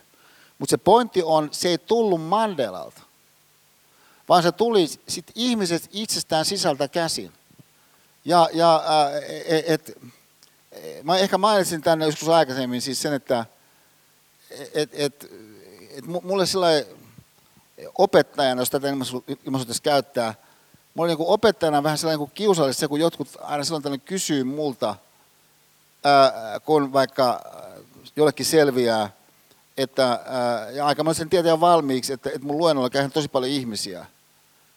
Että mitä sä oikeastaan siellä niin opetat? Niin kun mun vastaus on, että en, en oikein niin tiedä. Ja, ja että, että onko se niin filosofiaa, no ehkä se tavallaan on. Mikä se kurssin otsikko on? No se on filosofia systemaattista. Ai se onkin systeemiajattelusta. No kyllä se niin tavallaan on. Että mä niin kiemurtelen siinä, ja, ja että mitäköhän mä niin opetan. Ja, ja, mutta se varsinainen pointtihan tässä oikeastaan ei ole mitään opettaa. Sen johdosta, että mä pidän jotakin asioita tärkeämpinä kuin sen jonkun asian sisältöopetusta – koska pidän tärkeimmänä sitä, että se ihminen siellä sisältää löytää jotain sellaista, minkä seurauksena sitten se joku oppi, mitä hänelle jo on, niin lähteekin kukoistamaan ja lähtiessään kukoistamaan samanaikaisesti aukenee semmoinen horisontti, niin hänelle kehittää sitä juttua, mitä sitten olikaan, niin, niin yli sen, mikä siinä on ilmeistä, johon, johonkin niin kuin ihan, ihan huikeeseen. Et, et siis se loppukiteytys niin tästä Mandelan tarkastelusta ää, niin, niin, on, on seuraavassa, että et, et sittenhän Etelä-Afrikka siis todellisessa elämässä ää, niin, niin raivasi tiensä loppuotteluun ja sitten, jossa odotetusti Uusi-Seelanti oli vastassa ennakkosuosikkina. Mutta sitten jatkoajalla niin he ratkaisivat sen Etelä-Afrikkaan niin sen voiton. Ja siinä on siis tosiaan todellinen Mandela ja tämä todellinen François Pinard. Niin kuin huomaatte, hän on tosi, tosi iso kokonen tämä todellinen Pinard. Että et siinä mielessä elokuva niin, niin, niin, niin ei ole täsmällinen. No siis tämä ajatus siis siitä, että kun ihmisistä sisältä käsin lähtee jotakin liikkeelle, niin jotakin kunnollista voi tapahtua. Tuli mulle mieleen myöskin, kun niinku, täällä on käynyt ilmi, niin mähän tunnen aika hyvin Tina Alahusta Kaskon, ja, ja hän on ollut neljä kertaa vai viisi kertaa Pafos-seminaarissakin, siis Kaupiksen alumneja täältä Aalto-yliopistosta toi Tiina. No naisten päivänä New Yorkissa Nasdadin tornissa, niin tämä, tämä, tämä teksti, niin kyllä tämä minusta on sellainen tietynlainen askel, myöskin aika, aika hieno toi kiteytys siinä, samoin kuin sitten tämä juttu Washington Postista näiltä päiviltä, ja, ja et, et, et siis lady, joka paljasti tämän trollitehtaan Pietarissa ja jonka sitten niin, niin Yhdysvallat halusi palkita niin rohkeudesta tämmöisen tietyn palkinnon muodossa, mikä heillä vuosittain jaetaan, mutta sitten selviskin, että hän somessa jossakin on arvostellut niin, Donald Trumpia ja, ja mun mielestä niin naurettavalla ja häpeällisellä tavalla Yhdysvallat vetikin sen palkinnon pois. Tai vielä kolmas esimerkki. Tämä oli myöskin naisten päivänä.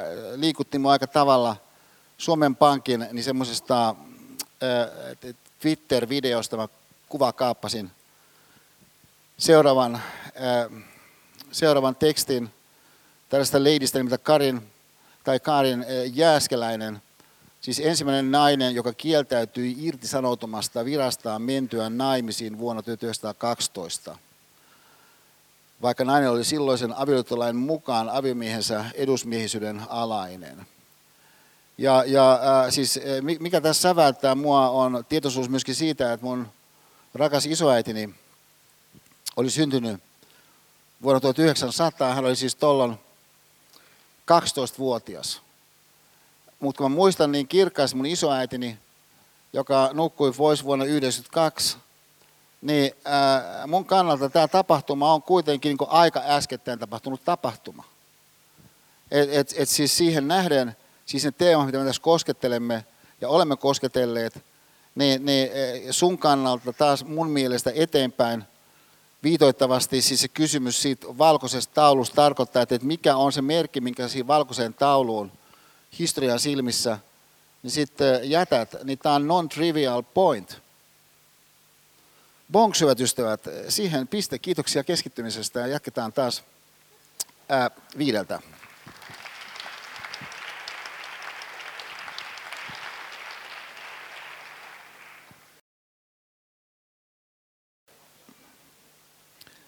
Tässä älykäs intuitio-kirjassa niin, niin Asta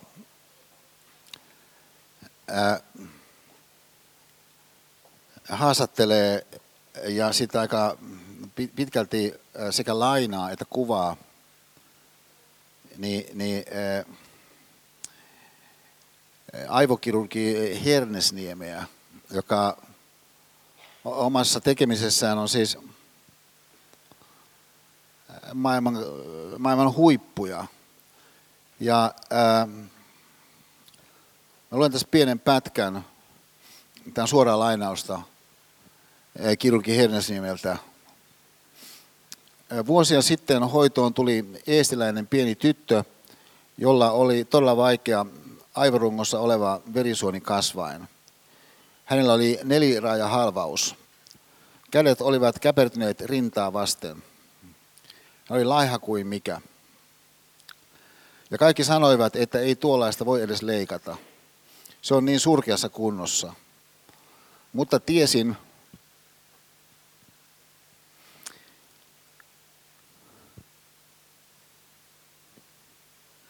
että osaan tehdä tämän. Ja voitin sen vastarinnan, kun kaikki arvostelivat. Totta kai tiesin sen, että hän selviää. Näin vamman ja näin minkälainen se on, ja tiesin, että osaan tehdä tämän hyvin. Ja kun hän on nuori likka, niin hän toipuu hyvin. Vaikka sitä kaikki muut pitivät mahdottomana. Vein hänet leikkaussaliin ja otin sen verisuoni epämuodostuman pois. Nyt hän on opettaja ja äiti. Tiedän, koska olen lukenut niin paljon. Olen kaikki ajat käyttänyt lukemiseen. Ei se lahjakkuus auta.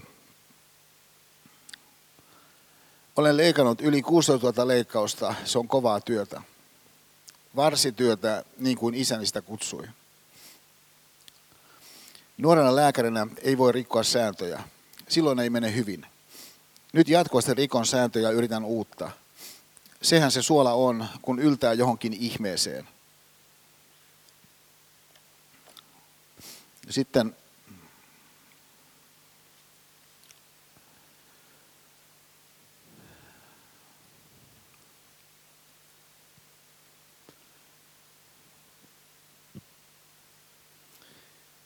mua liikuttaa tämä seuraava lause tosi paljon, vaikka tämä itsessään ei ole noin lauserakenteellisesti kauhean, kauhean kummonen ja niin kuin tietysti mielessä ei ehkä sisällöltäkään niin yllättäen. Muistan, mulla oli tämän ensimmäisen kerran, mä liikuttaa ihan tosi valtavasti ja tämä edelleen liikuttaa mua. Tässä edelleen nyt suoraan lainausta aivokirurgi Hernesniemeltä.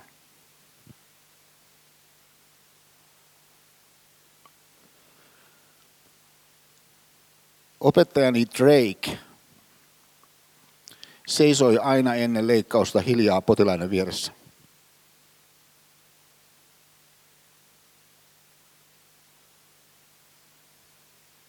Sitten se lause, mikä mä oli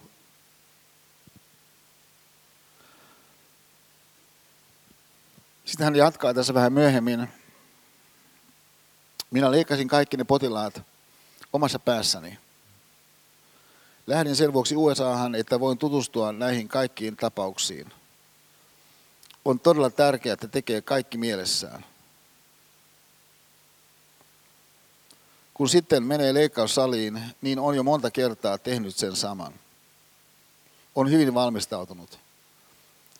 Niin kuin ballettitanssija, joka on käynyt samat kuviot läpi mielessään lukemattomia kerkoja. Ja sitten vielä Tämä on Astan tekstiä. Tutkimusten mukaan mielikuvaharjoittelu on melkein yhtä tehokasta kuin fyysisessä maailmassa tapahtuva harjoittelu. Viulistin, viulistit voivat harjoitella soittamista mielessään. No, syy miksi mä tämän luen on, on tässä nyt meidän viimeisen jakson alkuun on ehkä kahdessa suunnassa. Yksi suunta on se, että, että että, että vaikka mä siis itse on filosofi ja vaikka mä tavallaan oikeastaan en sellaisessa sisältömielessä osaa paljon mitään, niin, niin on kyllä hieno juttu, että jotkut osaa. Siis rakentaa jonkun vaikka sillan. Ja, ja et, et, et, kun siis tässä salissa on nuoria ihmisiä, sähän et voi tietää sun kapasiteetin rajoja sen asioiden omaksumisen osalta.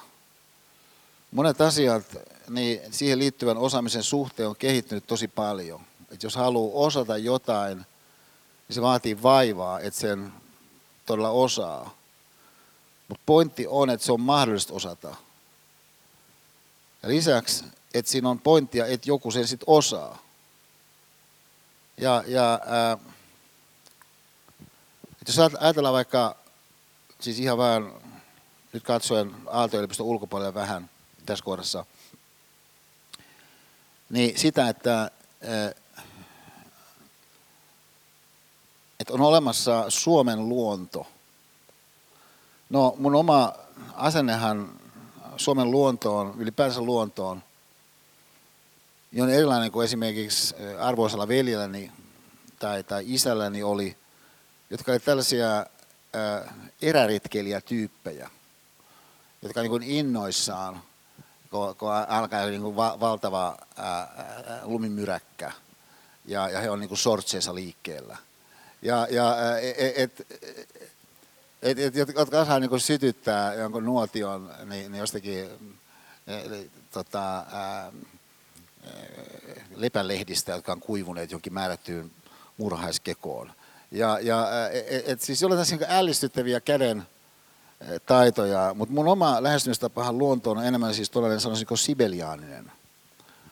Et, et siis tämä näkyy Sibeliuksesta, niin, niin, ja kun Borsain on pää, päässään, ja, ja jos, jossakin three piece suite tällä tavalla, ne, ne, ää, jossakin niin Tuuslan järvellä, niin, ne jossakin soutuveneessä, jota Eero Jännefeld soutaa, niin, niin, niin, niin tämä on niin mun idea aika pitkälti niin luontoon suuntautumisesta, että et, et riittää, kun nyt astuu 10 metriä ja, ja, ja sitten on niin valmiina lumoutumaan siitä, mitä, mitä näkee.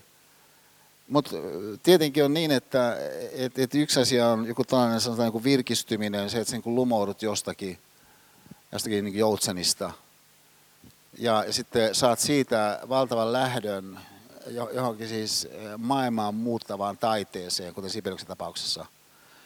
Ja se toinen asia on tietenkin se, että et, et sillä luonnolla on erilaisia systeemisiä yhteyksiä elintärkeisiin ilmiöihin, joista sitten ei välttämättä niin maaliko ei ole selvillä, koska ne on niin kompleksisia, niin monimutkaisia ne yhteydet. Ja ihan hienoa, että jos joku nyt sitten on tuolla alueella jollakin tavalla, niin omistautunut selvittämään, että mitä oikeastaan on meneillään siinä ilmiökentässä, missä vaikka varpuset yhtäkkiä, ne, ne dramaattisesti vähenee. Varpuset. Ja, ja et se on niin kuin, mä sanoisin kuitenkin aika, aika, aika niin ällistyttävää, että et, et sitten kun tehdään, mikä on ihan ymmärrettävää, tämän inhimillisen eh, hahmotuspyrkimyksen ja rationaalisen lähestymiskulman keskeisiä eh, työkaluja on luokittelu – ja, ja että kun luokittelet asioita, ja jolloin saat pilkottua se jonkun kokonaisuuden niiden luokkien mukaan, ja tämän takia sä pystyt sitten toimimaan niiden luokkien suhteen, niin, niin keskimäärin paremmin, kun sä niin hahmotat niin joku päätyypit siinä jossakin, vaikka niin vaaranalaisuudessa. Ja, ja että jos, jossakin vaiheessa joku vaikka laji on kokonaan niin kuin hävinnyt. Mutta ennen kuin se hävisi, niin, niin se oli jossakin toisessa luokassa kuin hävinneiden luokassa – jolloin sitten niin mahdollisesti pystytkin siinä vaiheessa huomaamaan, että hei, että tämä onkin niin kuin tässä luokassa. Niin, niin ehkä että ottamaan sellaisia askeleita, jossa osaa sitä asiaa, mitä sä välttämättä et olisi niin, niin, niin ottanut. Niin, no nyt kun on käynyt ilmi se, että mä oon ihan tosi innostunut niin, niin fyysisistä kirjoista. Ja nyt justiin julkaistiin niin, äh, tällainen äh, Suomen äh, elinlajien punainen kirja – niin äh, mä ajattelin, että saisikohan sen punaisen kirjan jostain, muutenkin kuin pdf-nä. Siis ajatus mulla on se, että, että jos se on punainen se kirja, niin kai se on kirja. Ja mä oon kuitenkin väitellyt logiikasta. Ja, ja, mutta osoittautui, että itse asiassa vielä ei ole fyysisesti olemasta kirjaa. Mutta me mestari Tilikasen kanssa tehtiin niin rankka yritys saadaksemme se, ja me luultiin, että me tänään melkein se saatiinkin kun me saatiin siis tällainen kuori lainaksi, siis mä just, just pystyn nostamaan tämän yhdellä kädellä, niin, niin, niin, niin tota, siis ajatus mulla oli se, että mä olisin täällä näyttänyt siis tämän, tämän, tämän, tämän, tämän, tota, tämän, tämän kirjan Suomen uhanalaisista niin, niin, eri lajeista, mutta hankin Suomen luontotyyppien uhanalaisuus 2018, niin, niin tota, tämä toinen osa, että se on vielä tuo toinen tämän jälkeen. Ja, ja et, et, tota, et, et, et se on ihan mahdollista, että sun tällainen, niin kuin voisi sanoa, systeemi yksitasoinen tapa ajatella, siis automaattinen tapa ajatella, vaikka luontoa, niin, niin se ei ihan välttämättä tavoita nyt sitä, että, että mikä tässä niin oikeasti on menossa. Ja mikä sitten niin sen ö, systeemisyyden peruslainaisuuden mukaisesti, joka sanoo, että ö, asioiden vaikuttavuudet saattaa paljastua vasta pikkuviiveellä, mutta sitten paljastuessaan osoittautuu aivan dramaattisiksi suhteessa siihen, että mitä ne ennakoivat askeleet mahdollisesti aika pieninäkin itse asiassa oli. Ja, ja et, et, et et välttämättä, joka on tämä toinen systeemiajattelun keskeinen pointti, siis se, että, että asiat kytkeytyy toisiinsa. Logiikka, niin, niin tarkoittaa, että siellä voikin olla aikamoisia sitten vipuja sisään rakennettuna tuossa kokonaisuudessa, mikä on Suomen luonto. Eikä ainoastaan tietysti Suomen luontoa, vaan koko maailman luonto. Ja, ja johonka nähden sitten, jos sanotaan, että, että joku nyt sitten opiskelee, joku nyt sitten pyrkii äh, ehkä tekemään elämällä jotain sellaista, jossa hän muuttaa jotakin, sehän on työn pointti lähtökohtaisesti, jotakin muutetaan. Niin haluaisi muuttaa jotain sellaista, jolla olisi niin oikeasti merkitystä. Niin varmaan sitten voi saada vauhtia siitä, että se henkilö on miettinyt sitä, että no milläköhän on oikeasti merkitystä. Et siis kyllä mä tietenkin voin kuvitella, että vaikka kännykkä, joka taittuu. Ja näin ollen sitten sen screenin osalta on kaksi kertaa se, mikä mun nykyinen screeni on. Niin, niin onhan siinä siis niin kuin valtavasti nähty vaivaa, että on syntynyt. Mutta voisi joku sanoa, että no, eikö kannata nähdä niin varpusten eteen kanssa vaivaa? Ja, ja, et, et, Mutta se, että sä näet varpusten eteen vaivaa, niin se ei välttämättä niin sun systeemi yksi tasossa heti näyttäydy senkin takia, että et, et, et, et, et sä noin vaan löydä semmoista työpaikkaa, jos niin suuntauduttaisiin johonkin innovaatioon, joka liittyy siihen, että varpusten määrä palautus samaksi kuin mikä se oli vaikka kymmenen vuotta sitten. Ja, ja no, systeemi yksi, siis se mikä meissä reagoi ärsykkeisiin, niin on aika aktiivisessa käytössä joka päivä jokaisella meistä. Johtuen siitä, että, että ei, ei koskaan ihmissuvun historiassa ihmiset ole eläneet niin taukoamattoman ärsykevirran alla kuin me eletään. Tämä on seurauksia sen suhteen, että mitä sitten tulet ajatelleeksi, koska sä et pysty pysäyttämään sun systeemiä yksi. Sä et pysty pysäyttämään sitä, että osa niistä ajatuksista, mitkä herää, herää sen takia, että tulee joku ärsyke. No tietenkin sä voisit hyödyntää sun systeemiä kaksi, joka on siis tämä sanasto tässä, joka on, niin kuin tämmöiset sanastot lähtökohtaisesti on jossakin määrin, jossakin määrin ronski. Et siis käsitteistöt on lähtökohtaisesti aina ronskeja. Et siis käsitteessä tekee aina lähtökohtaisesti jonkun määrän niin, äh, väkivaltaa siihen johonkin ilmiöön nähden. Et aina kun sulla on joku luokittelu, niin sulla on jotain sellaista siinä ilmiökentässä, joka sitten ei istukaan ihan siihen luokittelun kauhean hyvin, koska se onkin siinä kahden luokan vaikka välissä. Et, et siis tuollaisessa sanastossa on tietysti aina oma, äh, oma tietty karheutensa ja sitä kautta sitä pitää katsoa tietyllä sellaisella terveellä niin, niin, äh, skepsiksellä, että et, et, kun sulla on joku tietty työkalu, niin se johonkin soveltuu, mutta ei se nyt joka paikkaan sovellu. Mutta tämä on minusta aika hyödyllinen kuitenkin tämä äh, Daniel Kahnemalin kuuluisaksi tekemä systeemi 1, systeemi 2 erottelu, äh, joka siis tarkoittaa sitä, että äh, et, et lähdetään hahmottamaan sun omia ajatuksia, siis mennään uudestaan siihen kenttään, missä mä olin Fredalla, kun mä näen tämän eh, Bemarimiehen. Että et siis ajatuksia syntyi, mutta osa niistä mun ajatuksista syntyi automaattisesti. Ja, ja, eh, mutta jotkut toiset mun ajatukset ei syntynyt automaattisesti. Et esimerkiksi mä tuotin tämän luennon alkuun, tavallaan aika hitaasti ajatuksia liittyen siihen samaan bemarimieheen. Ja, ja että et, et vaati tiettyä ponnistelua myöskin sulta, niin, niin tulla mukaan siihen, että mitä mä sitten mahdollisesti ajoin takaa Bemarimies-keissillä.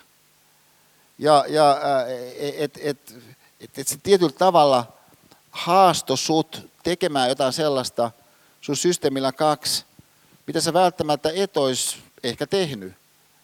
Ää, erikoisesti niiltä osin, kun sä et edes tiennyt, mihin se oikein niin liittyy. Et siis monta kertaahan me otamme meidän pohtivamman puolen, joka tämä systeemi 2 on, käyttöön silloin, kun jossakin tilanteessa suhteessa jonkin haasteeseen, niin, niin tajuamme, että meidän nyt keksii tähän liittyen jotain, mutta tyypillisesti se on joku sellainen tehtävä ympäristö, jollaisia me ei ole tässä kauheasti kosketeltu koko tämän luontosarjan kuluessa. Siis yksittäisiä nimenomaisia tehtäviä emme ole erityisemmin kosketelleet.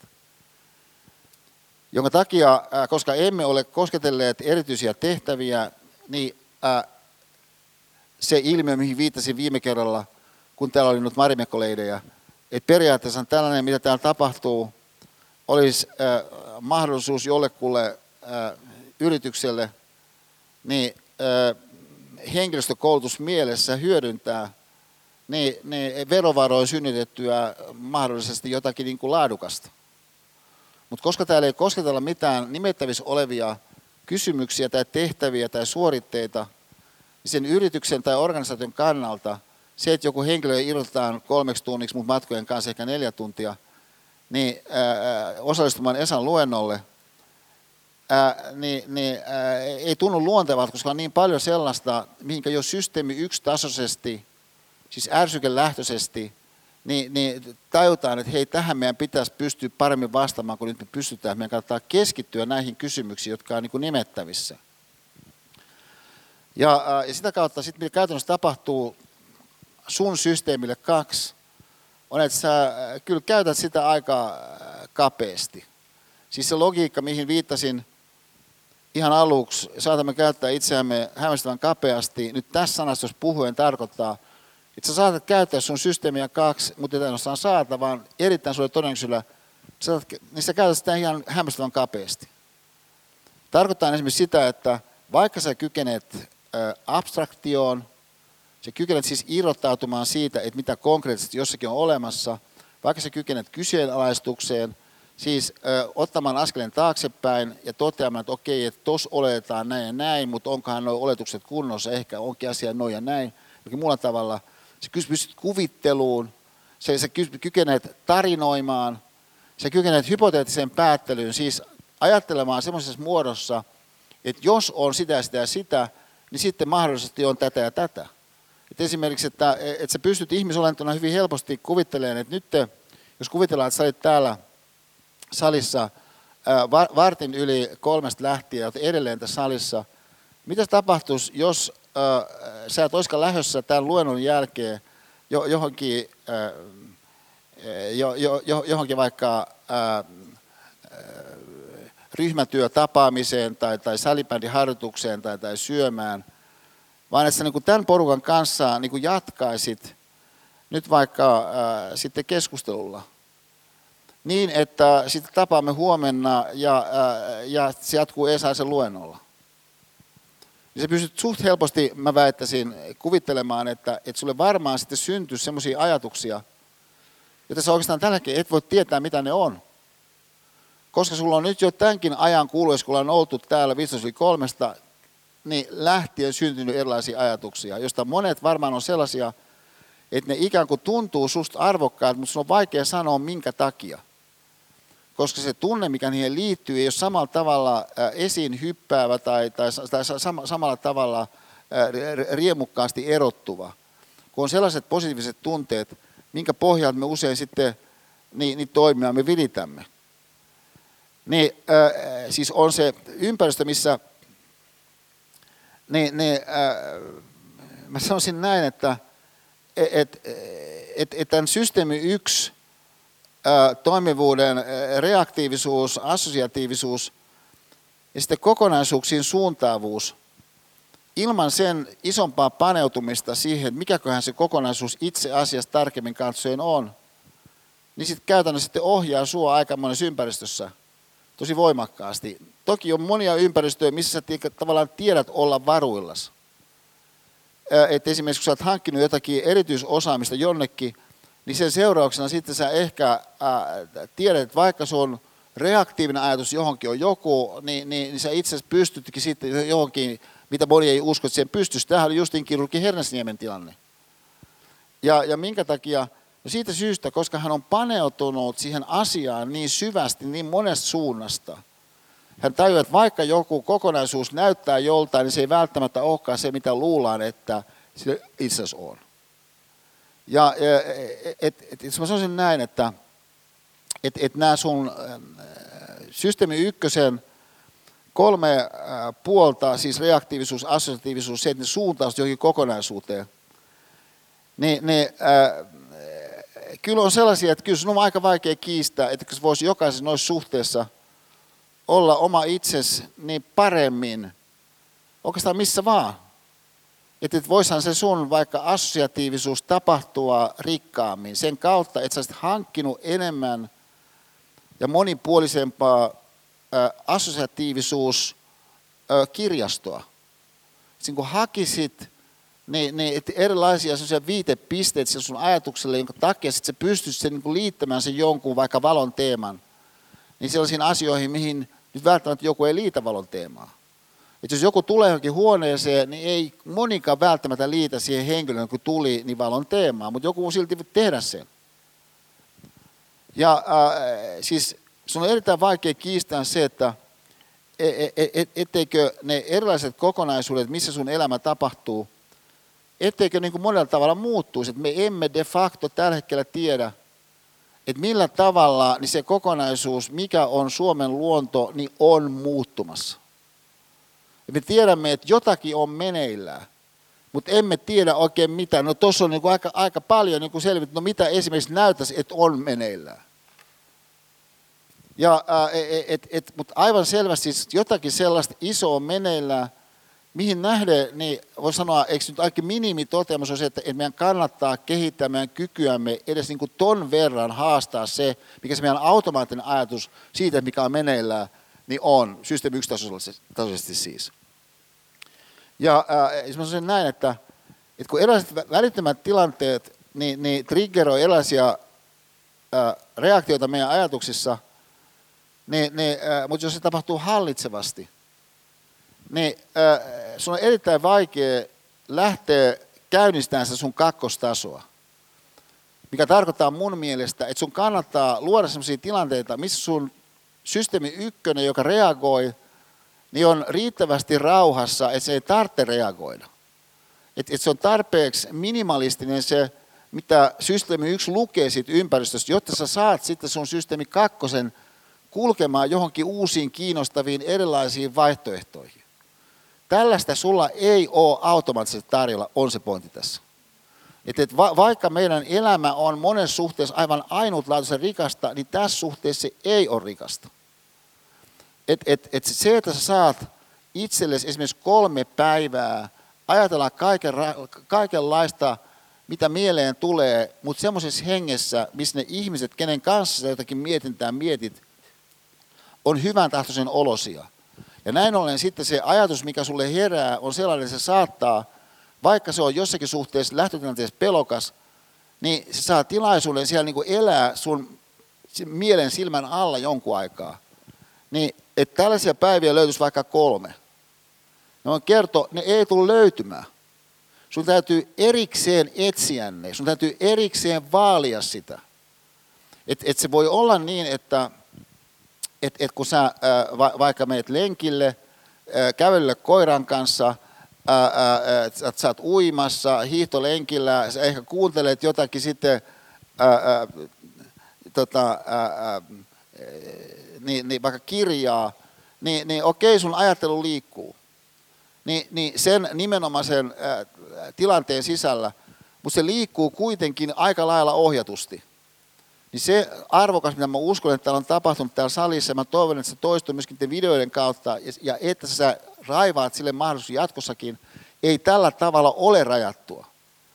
Että et, et se sun systeemin kaksi vapaus työstää sellaista, mikä jostakin syystä tulee sulle mieleen, ja kun tulee mieleen, ehkä on kuitenkin sitten sävyltään sellaista arvokasta, että kun se tulee sulle mieleen, niin sä suostut katsomaan sitä pikkusen kauemmin. Ja sitä kautta sitten näet siihen johonkin, joka ehkä ei, jos Mandelan sanastossa puhutaan, ole mitenkään erityisen intellektualistista. Et kysymys ei ole älyllisestä haasteesta siinä, kun sä näet sen suuruuden, että mikä siinä sun mummilla oli, kun hän meni sinne niin kuin ukin arkuviereen. Ja, ja että et, niin saat kiinni siitä niin sen, sen jonkun kurkiauran kauneudesta, niin ää, on sun oman ajattelun haaste. Siis ajatellaanko se vielä näin, että kun me, ää, kun me ää, Raimo Hämäläisen kanssa niin aloitettiin yhteistyö, niin yksi semmoinen piirre, mikä siinä Raimon ajattelussa, hän oli silloin siis systeemianalyysin laboratorion johtaja, tällainen maailmankuulu soveltava matemaatikko, ää, niin, niin ää, mikä se Raimon ajattelus mun mielestä oli ihan hämmästyttävää, oli se, että et, et, et Raimo lähti lähtökohtaisesti mallintamaan kokonaisuuksia, käyttäen erilaisia eksakteja menetelmiä, joka on yksi tapa mallintaa kokonaisuuksia. Mutta hän lähti mallintamaan niitä kokonaisuuksia sillä ajatuksella, että niiden kokonaisuuksien suhteen tehtäisiin jotain, niin että ne kokonaisuudet toimi sen jälkeen niin paremmin kuin siinä lähtötason toimi. Et selvästikin, jos me ajatellaan nyt vaikka varpusia, niin, niin Suomen luonto ei toimi sellaisella tavalla, kun toivottaisiin, että se toimisi, se kokonaisuus. Ja tämä ilmenee siinä, että, että varpusten määrä romahtaa. Ja, ja et, et, niin, siis muutenkin vaikutuksen siis tämä ajatus, että et, et, et, et sellainen insinööri tiede, mitä Raimo mun silmin edusti, halusi mallintaa kokonaisuuksia muuttaakseen niitä. Koska taas filosofinen pyrkimys lähtökohtaisesti on myöskin mallintaa kokonaisuuksia, mutta se ei välttämättä se filosofinen pyrkimys ei ole sillä tavalla orientoitunut, suuntautunut muuttamaan mitään, kun se on niin käsitteellistä monasti ja, ja sen lisäksi niin pitää arvona sitä, että, että asioita katsotaan ulkoa päin.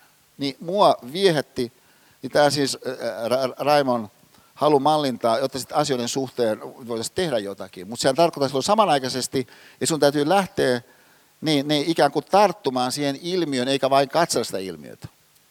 Niin näin me sitten päädyttiin niin, niin, äh, systeemiälyn sanaan. Siis systeemisanaa siitä syystä, että halutaan tarkastella kokonaisuuksia, jotka on monimutkaisia ja johon sisältyy osia, joilla osilla on kytkentöjä keskenään. Siis kaikenlaisia sellaisia ominaisuuksia, mitä systeemeillä käsitteellisesti puhuen hahmotetaan, että on. Että syntyy viiveellä jotakin. Että siellä on kytkentöjä, e, erilaisia feedback-mekanismeja ja niin päin pois. Mutta samanaikaisesti niin halu tehdä niille kokonaisuuksille jotain, jotta ne, jotta ne paranis, niin monasti todellisessa elämässä varmaan tarkoittaa sitä, että saatkin siellä sisällä ja niin sanoksi yrität olla älykäs. Että sä yrität pärjätä sen jonkun kokonaisuuden kanssa, vaikka et sä oikeasti tiedä, mikä se on.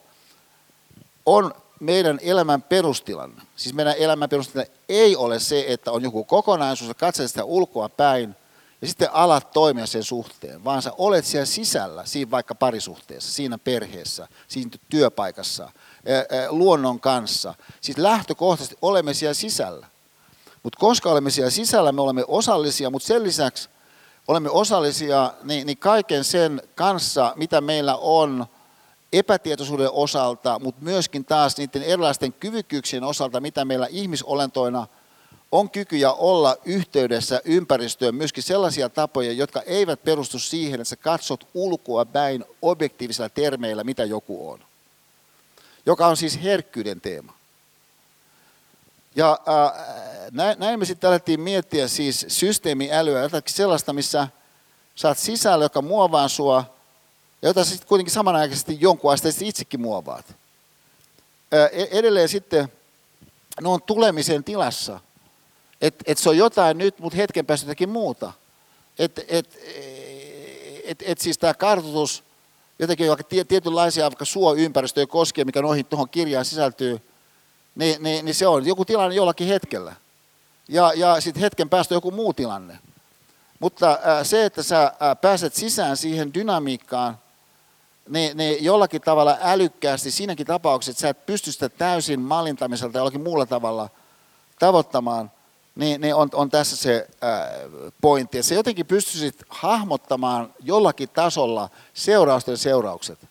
Siinäkin tapauksessa, että sulla ei ole tiedossa, mitä ne on. Ja, ja et, et, huomatkaa, että et, et, et sillä, että sä oot nyt tässä salissa tänään, niin silloin on ihan täysin varmasti jotakin seurauksia. No osasta niistä seurauksista sä saat, kun se joku seuraus tapahtuu, niin tietoisella tasolla kiinni, mutta monesta et välttämättä saa kiinni. Et se voi olla, että se joku juttu valkenee vasta 10 vuoden päästä tai 20 vuoden päästä. Ja miksi? Koska ihmisen mieli on tässä suhteessa kerroksinen, joka on mahtavaa. Että sä voit olla jossakin tilanteessa sit saada siitä saman tien jotain, mutta sitten samanaikaisesti myöskin saada kaikenlaista semmoista, että sä tiedät, että sä sait. Mutta meidän taipumus on mennä erilaisiin tilanteisiin sen pohjalta, me halutaan varmistaa, että me varmasti tiedetään, mikä se on. Et kun sä meet siihen johonkin konserttiin, niin kenen konsertti ja, ja minkälaiset paikat, miten sieltä näkee, että et sä haluat niinku varmistaa sen, että mitä sä tiedät, että sä saamaan. Koska me haemme sieltä niin kuin jollakin tavalla jotakin tiettyä, mutta tästä salissa sä et pysty hakemaan jotakin tiettyä, koska työskentelet sun omien ajatusten kanssa, joiden logiikka silloin kun se onnistuu, on se, minkä Mandela esimerkiksi se jälkimmäinen pätkä meidät viittasi siinä ihan lopuksi. Että sun sisältä vaan lähteekin jotakin liikkeelle. Ja se, että sellainen ympäristö mahdollistaa, on olemassa, joka mahdollistaa ton logiikan, niin on tämän luentosarjan pointti. Ja, ja mä sanoisin vielä näin, että et on paljon samanaikaisuusilmiöitä, minä mä viittaan siihen, että mikä kaikkein ilmeisimmin ilmenee vaikka odotusten osalta. Että et, et, et kun ihmisillä on odotuksia, niin se vaikuttaa siihen, mikä se tilanne tulee olemaan, kun sä oot muiden kannalta erilainen kuin jos on toisenlaiset odotukset. Mutta sehän tapahtuu samanaikaisesti sitten se, mikä se vaikutus onkaan. Sun odotukset on jotakin, mutta samanaikaisesti niin se seuraus on myöskin siellä jo silloin samanaikaisesti läsnä. Niin, ne, että sä pystyt niin tätä maailmaa hahmottumaan, niin, äh, niin, niin, niin siihen liittyy siis se äh, maailma, mitä me viime kerralla pikkasen niin, niin Numenmaan kirjan kautta myös lähdettiin avaamaan, joka on meidän tunteet. Siis ajatus siitä, että et, et, et, et ne tunteet on tietynlainen sun niin sellainen ää, tutka siihen ympäristöön, minkä kautta saat kaikenlaista tuntumaa, että mitä siellä on meneillään.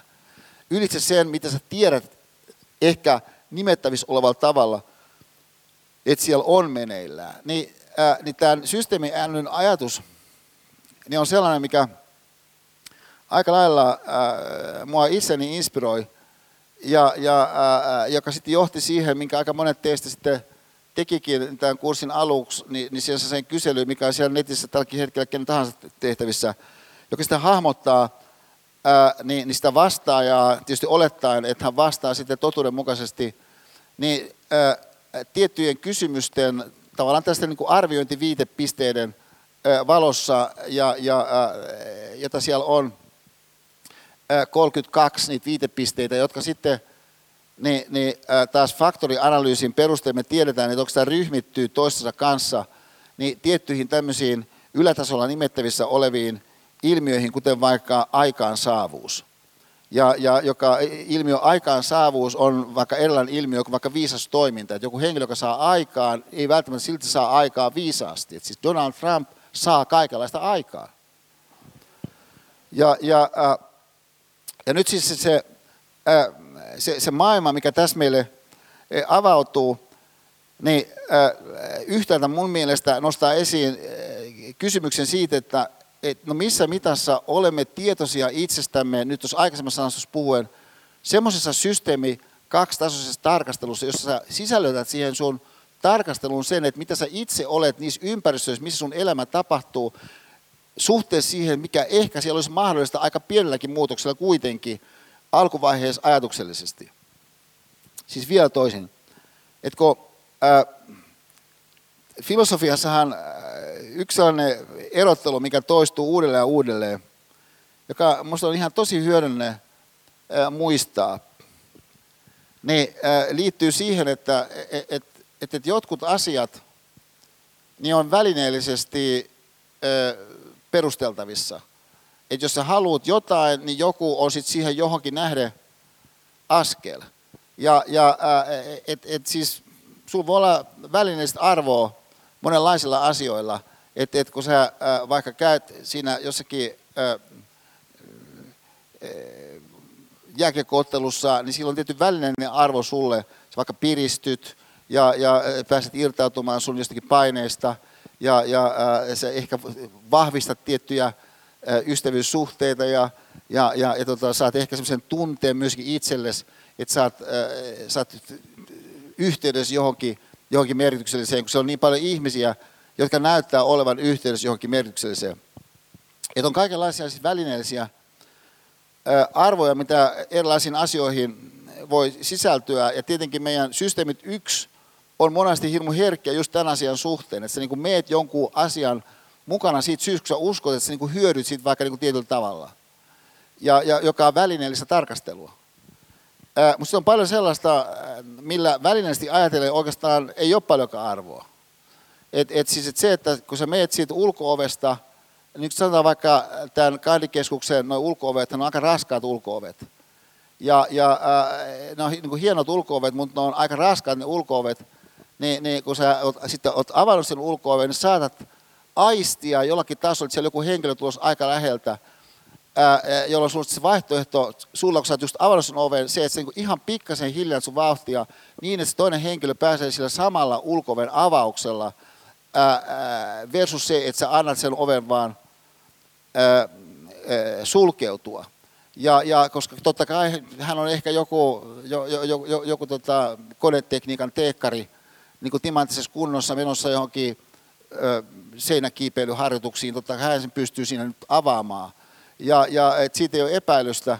Ja, ja, ja tota, mutta toisaalta kyllä se pystyy sen myöskin ottaen huomioon, että se toinen henkilö on siellä tulossa.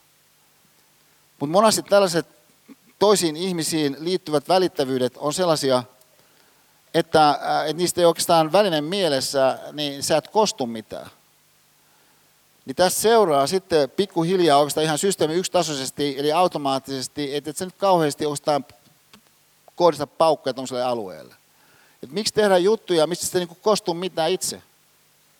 Ja, ja no, mahdollinen vastaus tähän on, Miksi tehdä juttuja, missä kostu itse, on se, että siihen voi liittyä jotain ihan itsessä arvokasta.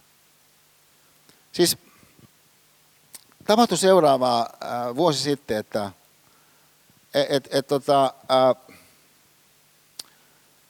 mä olin palaamassa täältä Otaniemestä, kun sitten Pipsa soitti. Ja Pipsa soitti sen johdosta, että se oli perjantai-päivä. Pipsa soitti sen johdosta, että Martti, siis tämä on tämä meidän suvun kuuluisa komisario Palmu, joka oli Romanen FBI, FBIssa, ja, ja äh, siis Pipsan veli Martti, niin, niin tota, oli soittanut, että, äh, että nyt on äh, pakko huutokaupassa niin netissä, niin Ukin maitten viereinen niin semmoinen äh, metsätila. No sitten mä olin sanonut Martille tässä jo vuosia, että, että, että täällä pohjoisessa, mä tykkäsin, että mulla olisi niin kuin maata täällä pohjoisessa. Mutta sen maan, siellä pitäisi olla niin kuin suota. No Martti piti tätä aina vähän niin kuin outona. Että et, niin, et miksi joku on innostunut suosta. Ja, ja vastaus tähän kysymykseen, miksi Esa on innostunut suosta, on, että no musta suot on niin kuin ihan mahtavia. Ja, ja et, et, et, et siis mulla tosiaankaan ei ole nyt mielessä järjestää joku, joku niin kuin suojalkapallokisat sille jollekin suolle, e, e, eikä edes, että mä niin kuin välttämättä siellä niin kuin kauheasti niin kuin astelisin, kun en mä nyt muutenkaan aiottaisi astella erämaissa. Mutta musta must niin soissa on niin kuin hohtoa.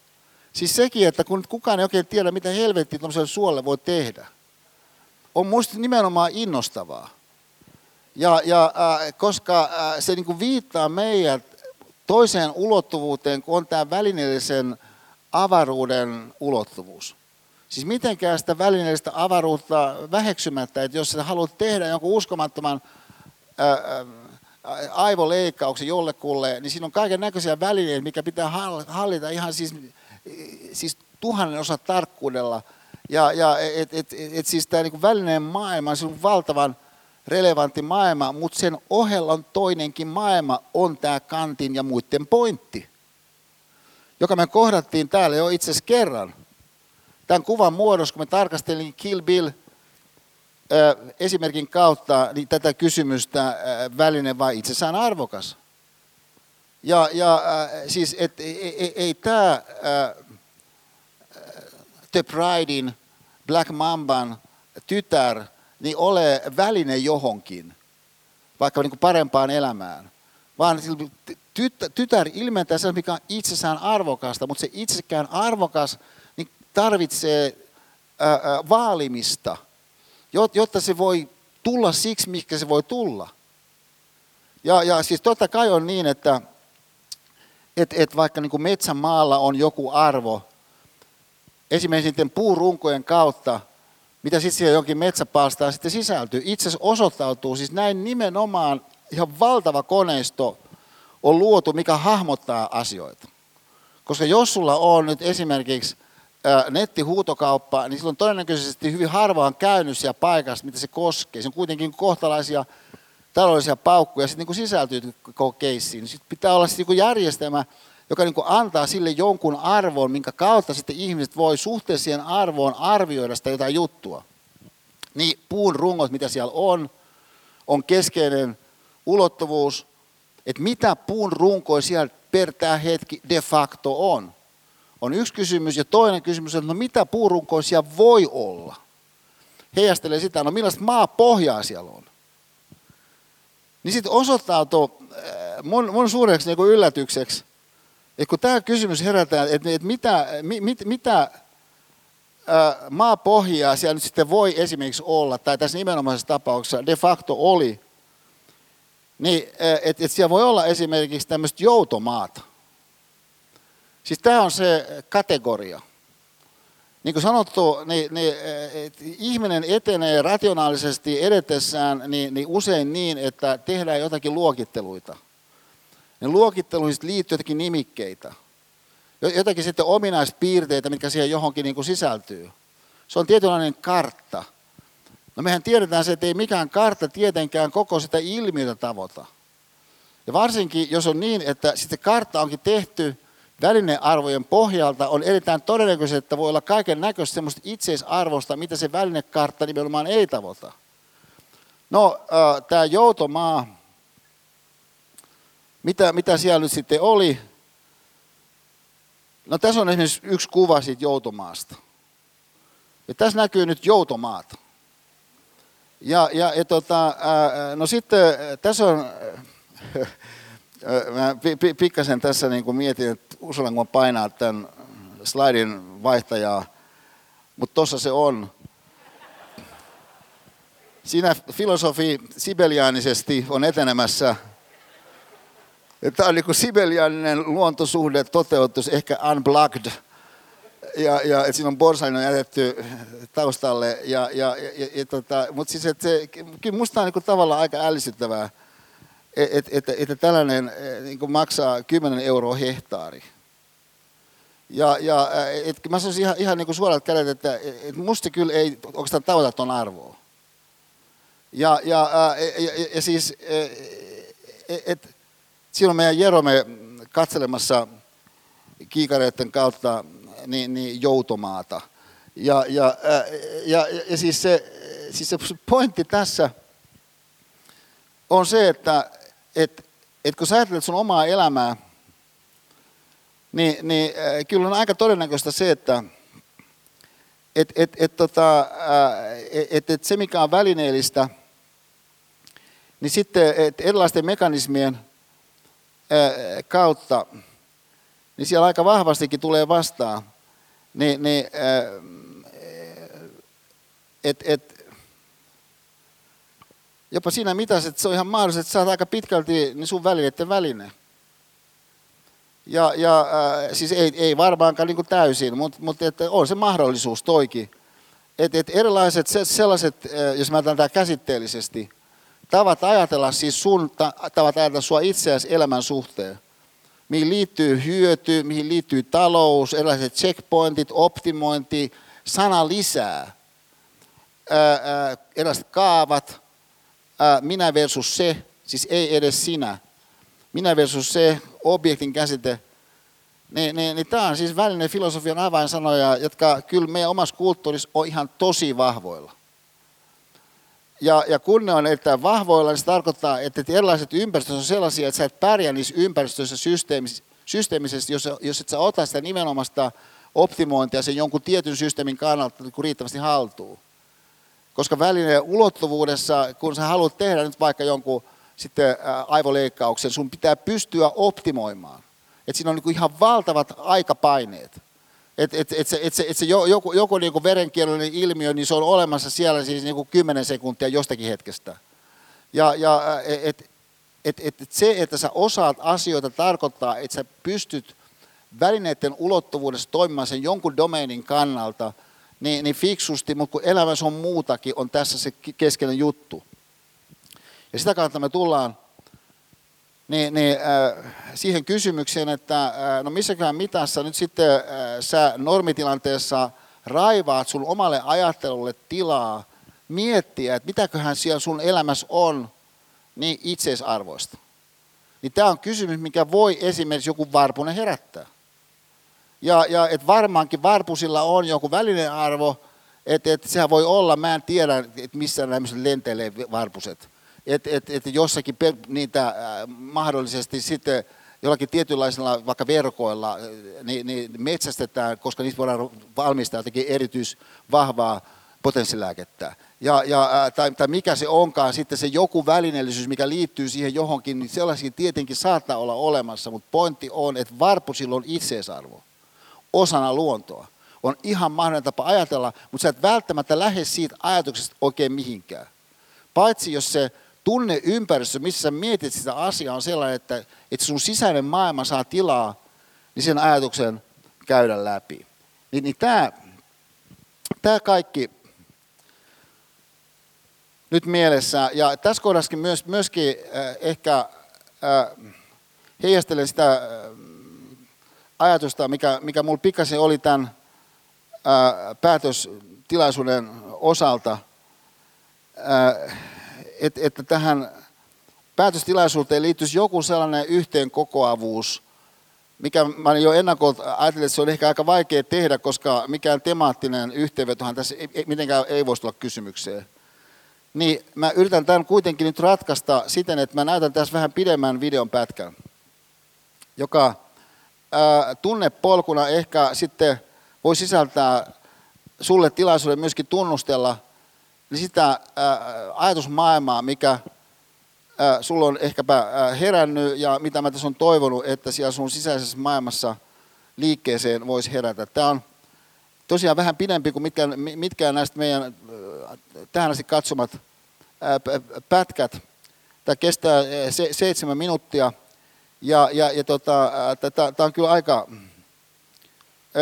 aika voimallinen esitys Finlandiasta.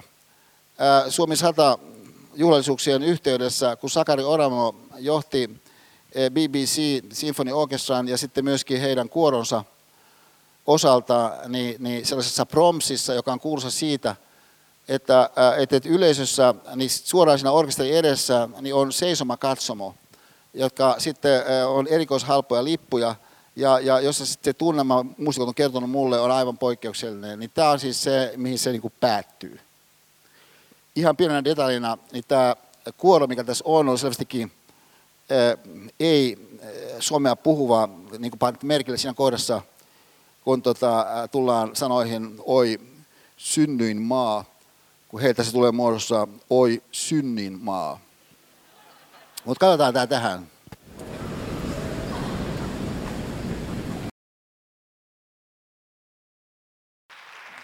siihen mä olisin päättänyt kanssa, hyvät Kiitoksia, kiitoksia mielenkiinnosta ja, ja, ja onnea matkaa. Ja mä jään odottamaan kiinnostuksella niin niitä reflektioesseitä. Kiitoksia. Kiitos paljon.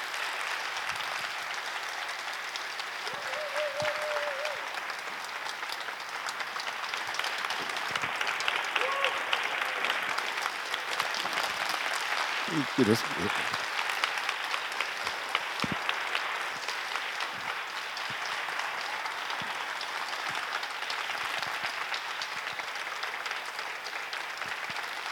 Kiitos hyvät ystävät, kiitoksia. Kiitoksia. Tota, äh, kyllä nyt enkorenkin voisin vetää, mutta jätetään toiseen kertaan, mutta kiitoksia.